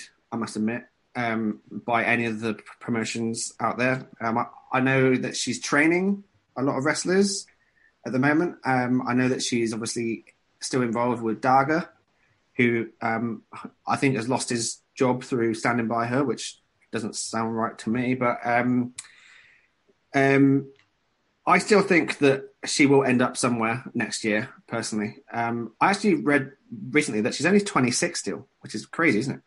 Um, she's got so much more in the tank. Um, people change. She, um, hopefully, she can prove that she's changed and uh, go on to have a career that her ability warrants and um, not um, her mindlessness. And hopefully, she becomes a better person and shows us all what she had done um, leading into 2020. Um, and I think AEW is the place for her personally still. Um, Next one is Jey Uso wins singles gold. Feel a little bit robbed here, um, but I do know that um, WWE have invested massively in the storyline with the tribal chief. Jey Uso has played a huge role in that. Um, when I wrote this, of course, he was still a babyface fighting against Roman, and it's um, t- and it's taken the uh, turn that it has done. Um, but I, but if I was writing this story, and I know it's been said that The Rock may be the one to take the title off him, but if I was writing the story, I would still have Jey Uso as the one that, that, that takes that title off him eventually. Um, but I'll give Matt the rub here, and um, hopefully it happens in, in January at the Royal Rumble, so that Matt gets his one. um, then I've got Randy Orton wins another heavyweight title.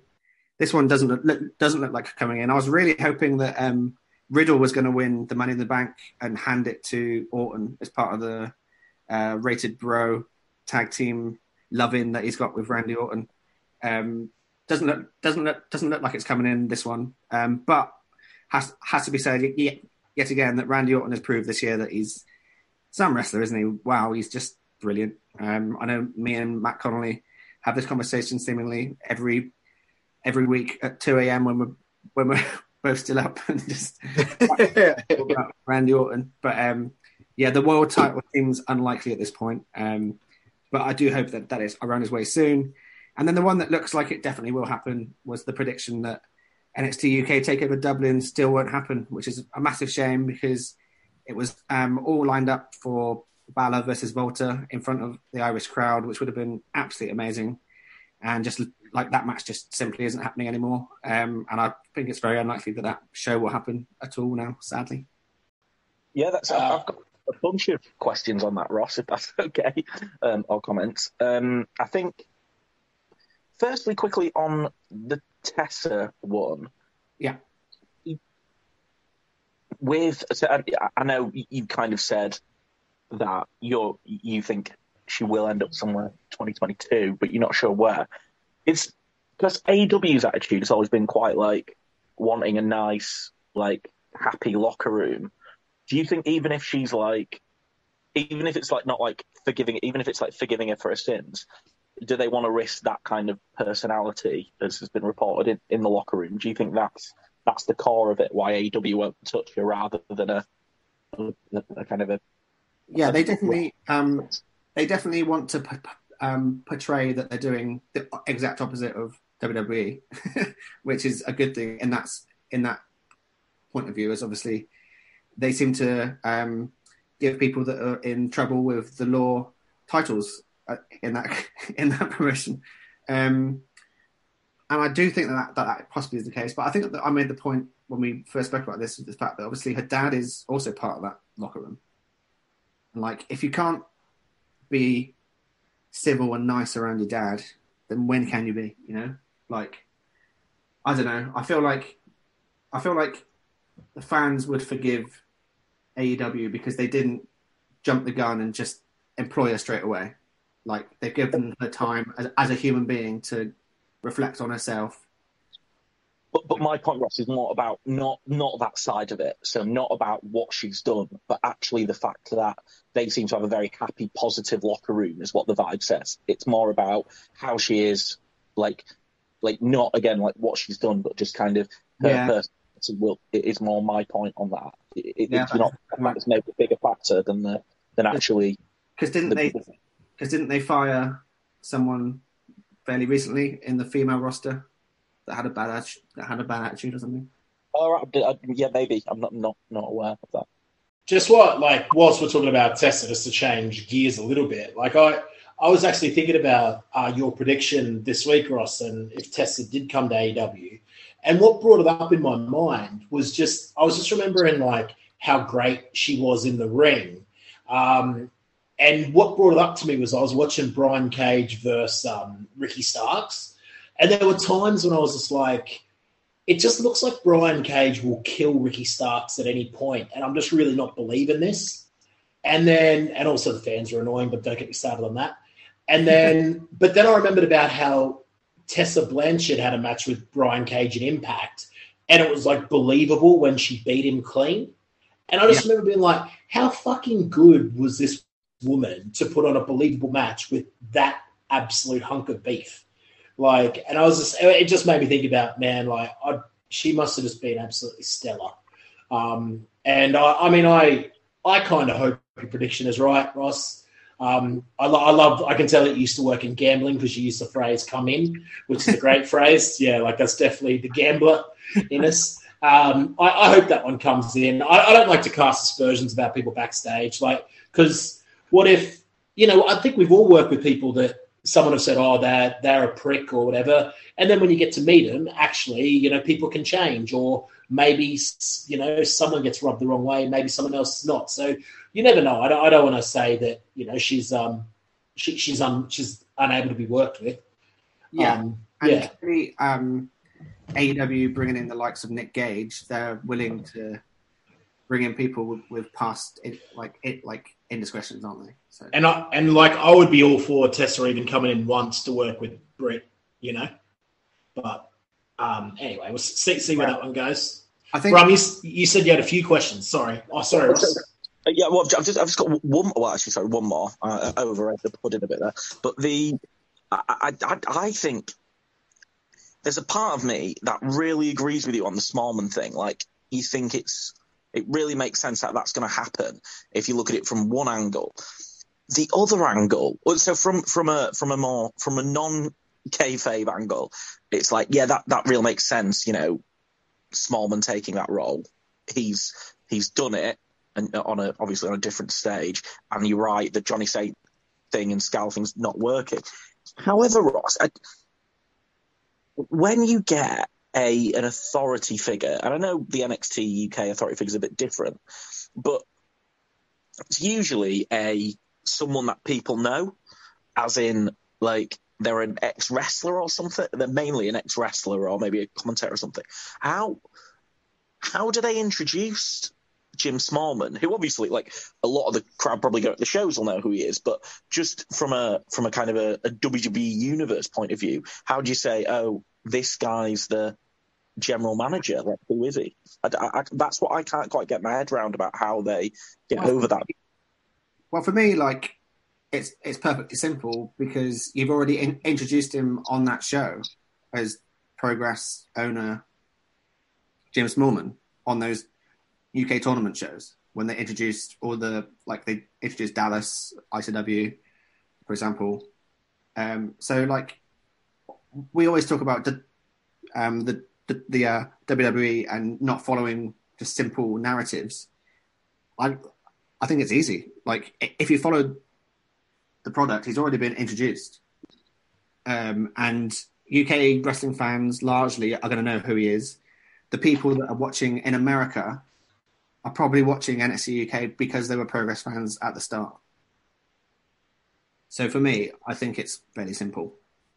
What and you Justin, what and William Regal introduces him as former Progress. Yeah. Oh, Jim Smallman. Yeah. And I think I spoke about it when we first went went through these ideas. Another reason to, to bring him in is his social presence on Twitter. He's absolutely excellent at when he was working for Progress. He was absolutely excellent at cultivating a community feel even through his socials. And he stopped doing that since he stopped his Progress work. And he can easily start doing that again for NXT UK, and that's something that, N- that NXT UK need because it's such a hidden territory, even in Britain. Yeah, true.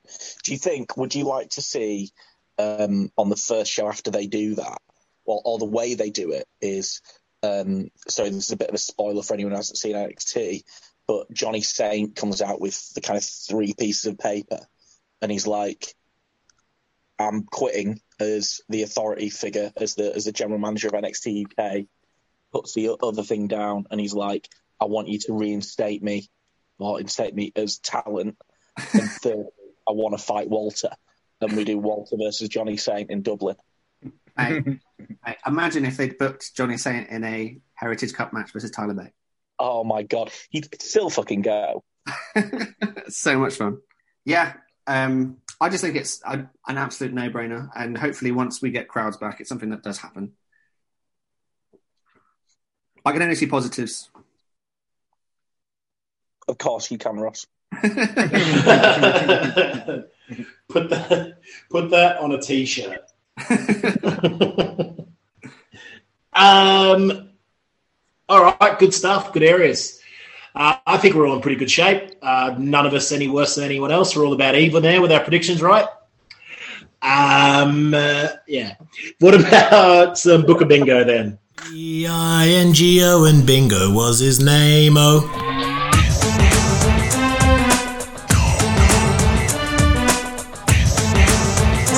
This is Booker Bingo.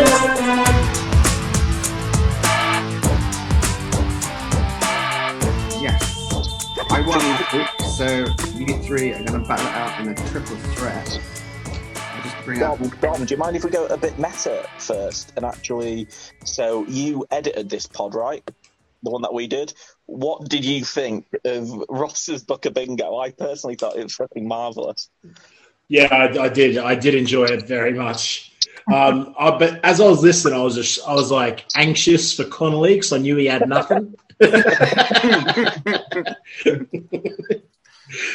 yeah, no, I, I remember. I can't remember exactly what it was, but I remember thinking, number one, it's good that Ross hasn't messed up the participants, and number two, it was very, very good and very funny. It was all about the kiss cam. Right. so, are you ready? I, yeah, Yeah, Oh, okay.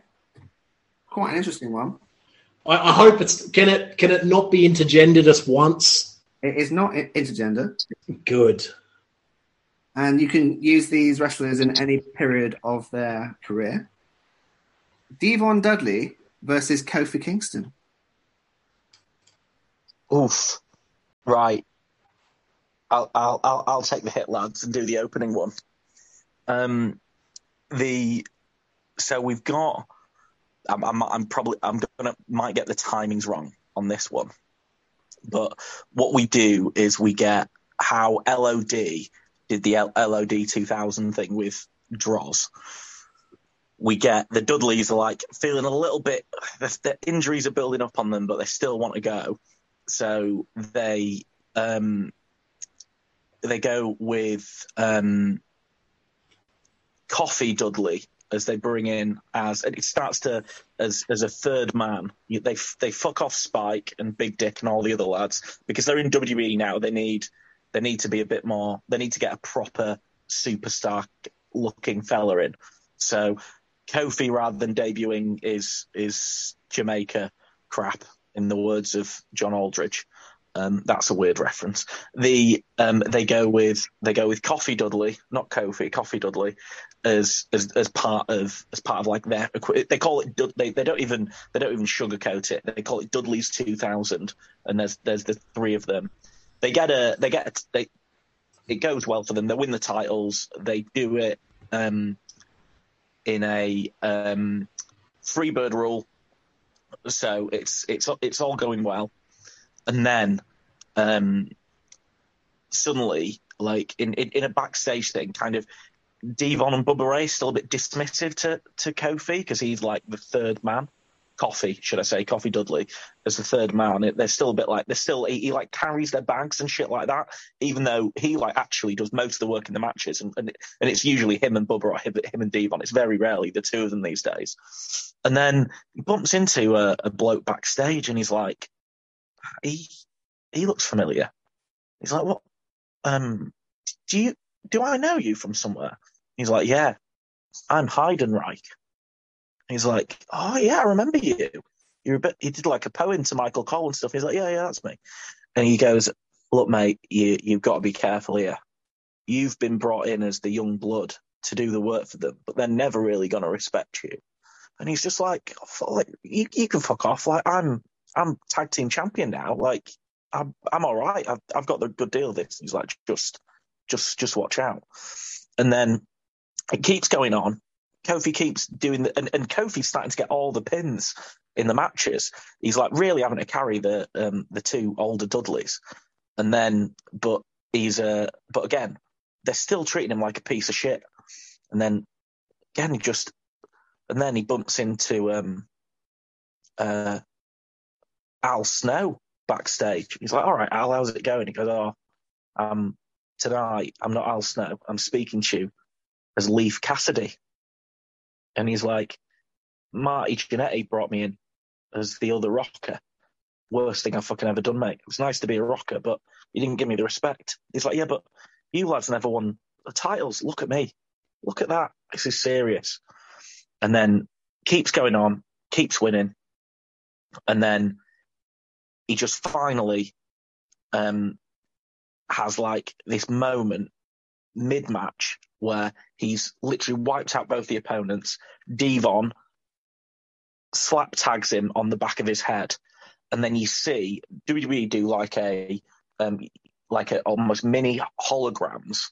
They put a Heidenreich and a Leif Cassidy on each of his shoulders, and he turns around and sees both of them, and he realizes he's being done. He before Devon gets chance to get the cover uh, after Coffee's good work, Coffee Dudley just twat, twats Devon from behind, hits him with that lovely spin kick he does, and then leaves it for um, uh, Deuce or Domino to pin uh, Devon, and then and then them drop the tag titles. Then it flips into a an almost a bit of a tweener tweener rivalry where they both Coffee and Devon have got have got points. Um, Bubba goes and signs for Impact because that's kind of the thing he does, isn't it? Um, and then they have a uh, a battleground match of of Devon versus um, Coffee Dudley, but then the SOS music hits and it's not Coffee Dudley, it's Kofi Kingston. Kofi goes over Devon in about seven minutes to uh, mild applause from the crowd. Sorry, that was really long, wasn't it? Mate, that was brilliant. I made some good notes. Who wants to go next? So for mine to work, and by the way, like obviously we're letting Connolly go third like every fucking week. Um, so the only reason people aren't laughing is because everyone's on mute, listener. Just so you know, that really brought the house down. I promise you. Um, um, so for mine to work, we have to have a little bit of time travel. Like these two timelines, I'm taking two different timelines and sync them up. Um, anytime you see something like this in Booker Bingo, it's a wizard. You can't complain. So what we've got is, I think maybe uh, peak Devon and peak Kofi Kingston. So we've got um, ECW Arena Dudley Boys, uh, 1998. Um, where you know they're just swearing at children and your mothers and your mother and your all that stuff, right? They're just causing riots everywhere they go with Joel Gertner and Sign Guy. And they're there and that, you know, they're like, we're the, I, I should know off the top of my head how many times they won the ECW tag titles, but it's ridiculous. It's something like 11, I think it was. We're the 11 times ECW World Tag Team Champions. We're the only tag team champions worth a damn. Now, this is where the magic comes in. Over on the other channel are the New Day, and this is in my favorite New Day period. You can keep your Kofi Kingston versus Daniel Bryan. That was nothing on when the New Day were trying to break um, Demolition's record for the tag team title run that time. I think it's demolition, right? Anyway, someone can write in to Ross if I've got that wrong.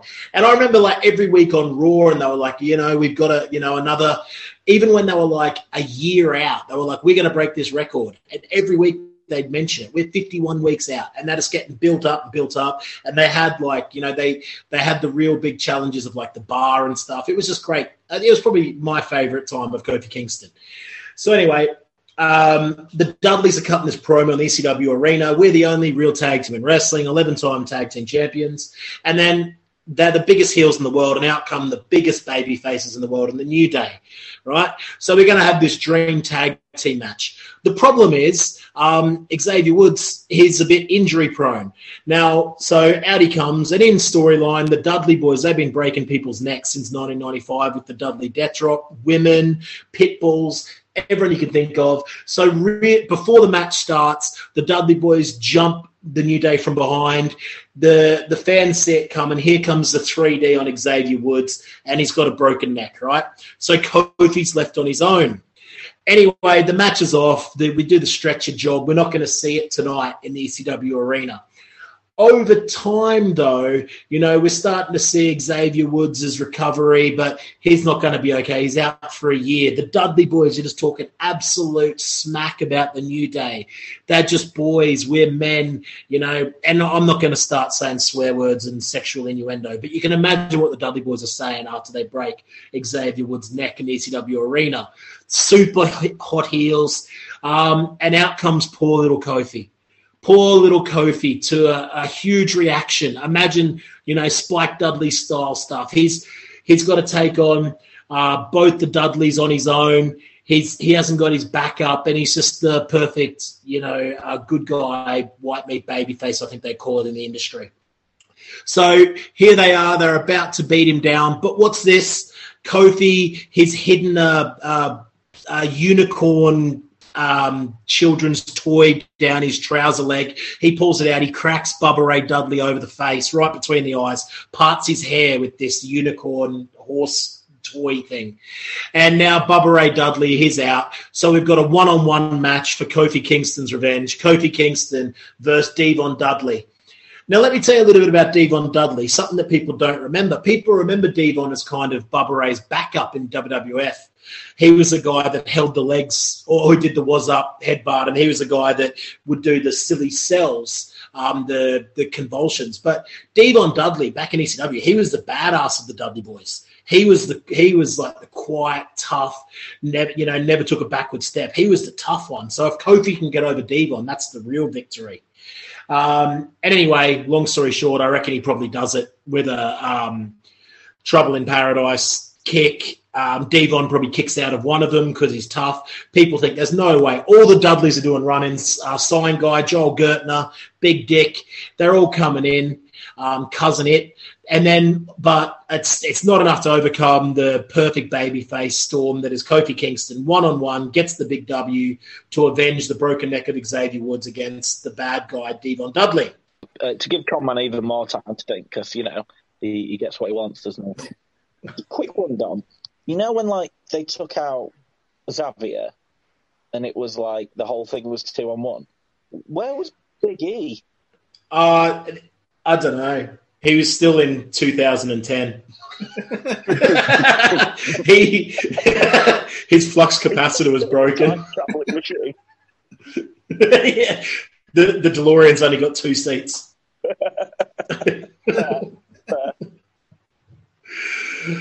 Uh, Connolly? well, lads, I'm, I'm. This is bad times. I think I used up all my ideas in the first few weeks, so going third has maybe helped me flesh it out. Yeah. But Watch it. Watch him pull this out of a fucking No, no, hat no. here. it's the fucking Tempest. oh, I wish I knew a line of the Tempest to add to that joke.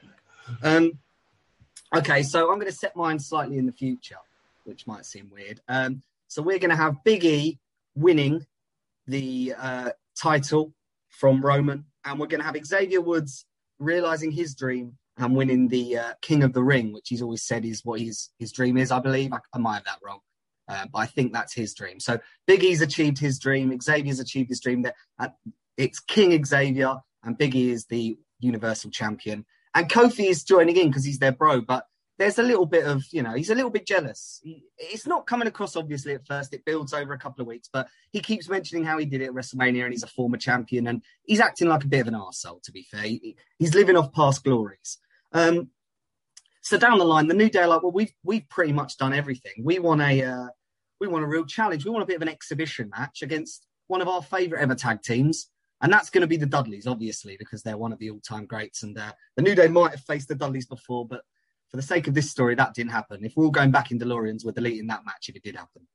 So uh, the Dudleys turn up for the match and the bell rings, and then Kofi Kingston comes out and running the gimmick he's been running on Raw lately. He's like, Dudleys, that this would have been an absolute dream match for Biggie and Xavier to face you guys. But unfortunately, they did not get their tag team registration for this match in on time.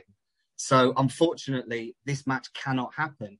And Biggie and Xavier are like, Kofi, you always sort out the registration forms. Why didn't you do this? And he's like, listen, it just slipped my mind. I'm so sorry. Uh, I'll make it up to you guys. Honestly, I will. So anyway, the Dudleys are obviously a bit annoyed. Um, and at this sort of time, you know, Kofi's backstage and he bumps into the Dudleys and they're like, listen, you, you mucked up our big return there. And he's like, oh, shut up, Bubba. I don't want to talk to you. And then Devon gets in his face as well. And he's like, listen, Devon, you're the lad who goes and gets the table. Why don't you do that? And me and Bubba will have a conversation. And, and it gets a bit heated. The New Day are like, oh, they're back their boy. But they're like, Kofi's being a dick here. He's, he's just not up to it. So what happens is Bubba Ray is attacked. And uh, later on in the night, it's a classic Austin style. He's hit by a car or something, and no one knows who done it. So the next week on Raw, Devon has to try and solve who had taken out Bubba. But to resort to this, he isn't going to use the police. He's going to use God and resort to Reverend Devon and talk to God himself to try and work out who it was that took out Bubba. So he, he comes out and he's back in his old gear of testifying and all that. And it's the Reverend Devon music and it's all a bit of a laugh. And Kofi just comes out and he just runs him down. He's like, listen, it's not funny. You could have just come out as yourself. Like, this is, you're just trying to get a cheap pop here by reliving a gimmick. No one liked it at the time. You couldn't even get Batista over. It was useless. I don't want anything more of this. And he just lays Devon out. So what has to happen going forward is that Devon has to try and get his revenge. So he gets it the way he only knows how in a tables match. Devon Dudley having to go and get the table himself. Kofi Kingston is an absolute arsehole. I know it's strange to have him as the arsehole against Devon, but that's how I'm booking it. And they have a tables match. And Devon gets the table and he puts Kofi through it and wins his honor back. Nothing prepared, my penis. Okay, so I've- uh, made my notes, and they're going to signify who wins. So, Brum, absolutely love the fact that you've called him Kofi Dudley, and even more so, I love the fact that you've called them Dudley's Three Thousand, and they live underwater. um, I also love the fact that you've got um, the fact that not, that uh, not only is he like Triple H where he carries the bags, he also carries the matches as well. I absolutely love that. um, I absolutely adored all the backstage stuff where he bumps into Heidenreich and warns him of the LOD run, and then he bumps into Al Snow and warns him of the New Rockers run. Um, and then you went down a, a thing that I love absolutely more than, any- than anything, and that's fun in wrestling. And you've got holograms in the matches. Absolute positivity there. My only real downer for your um, thing was the fact that, that you said that it's going to be a bit of a tweener rivalry, and you know that I love my black and white in wrestling, so that's the one little negative. Yeah, sorry about that, Roy.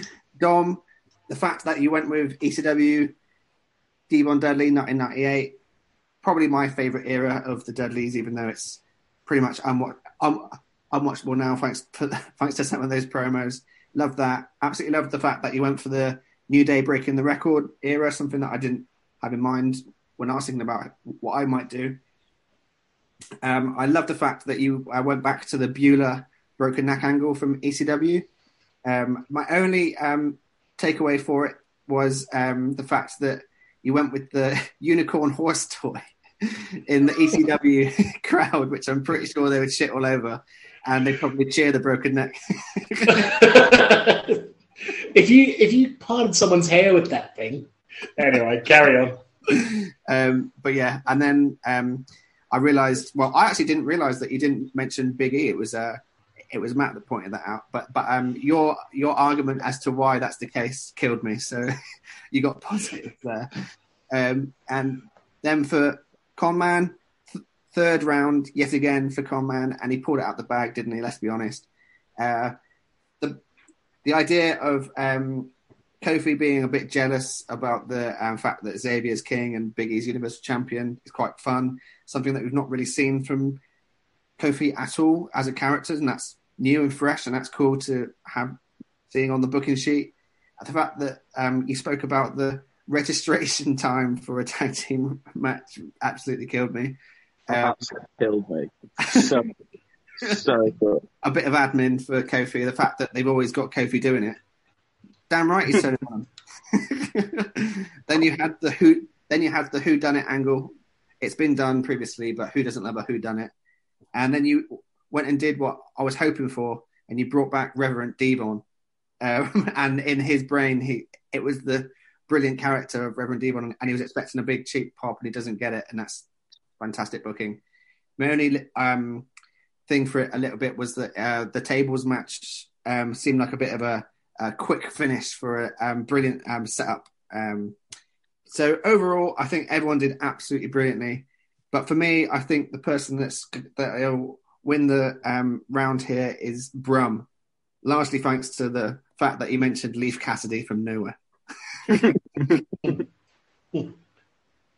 so congratulations, Brum. Well, cheers, Rob. Well played, mate. Well played. But honestly, that was a really good round. Really good round. Uh, good stuff this week, fellas. Good stuff. Just uh, just lazy two and a quarter hours. Yeah, fucking M- M- Mike's going to have a semi on when he hears about this.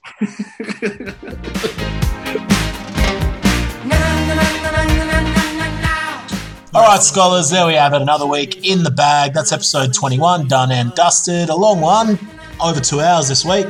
Double Iron Man. And if you're still listening, fair play to you. You're really supporting the boys. Hey, why don't you go and support the lads, the nerds over there on social media Twitter, Facebook, Instagram, whatever. Um, and also, you could rate, review, subscribe if you're enjoying the content here each and every week. We'll be back next week. Thank you very much to Matt Brummett, Matt Connolly, Ross Casey. But most of all, thank you to you, dear listener. Until next week, drink lots of water. Look after your mates.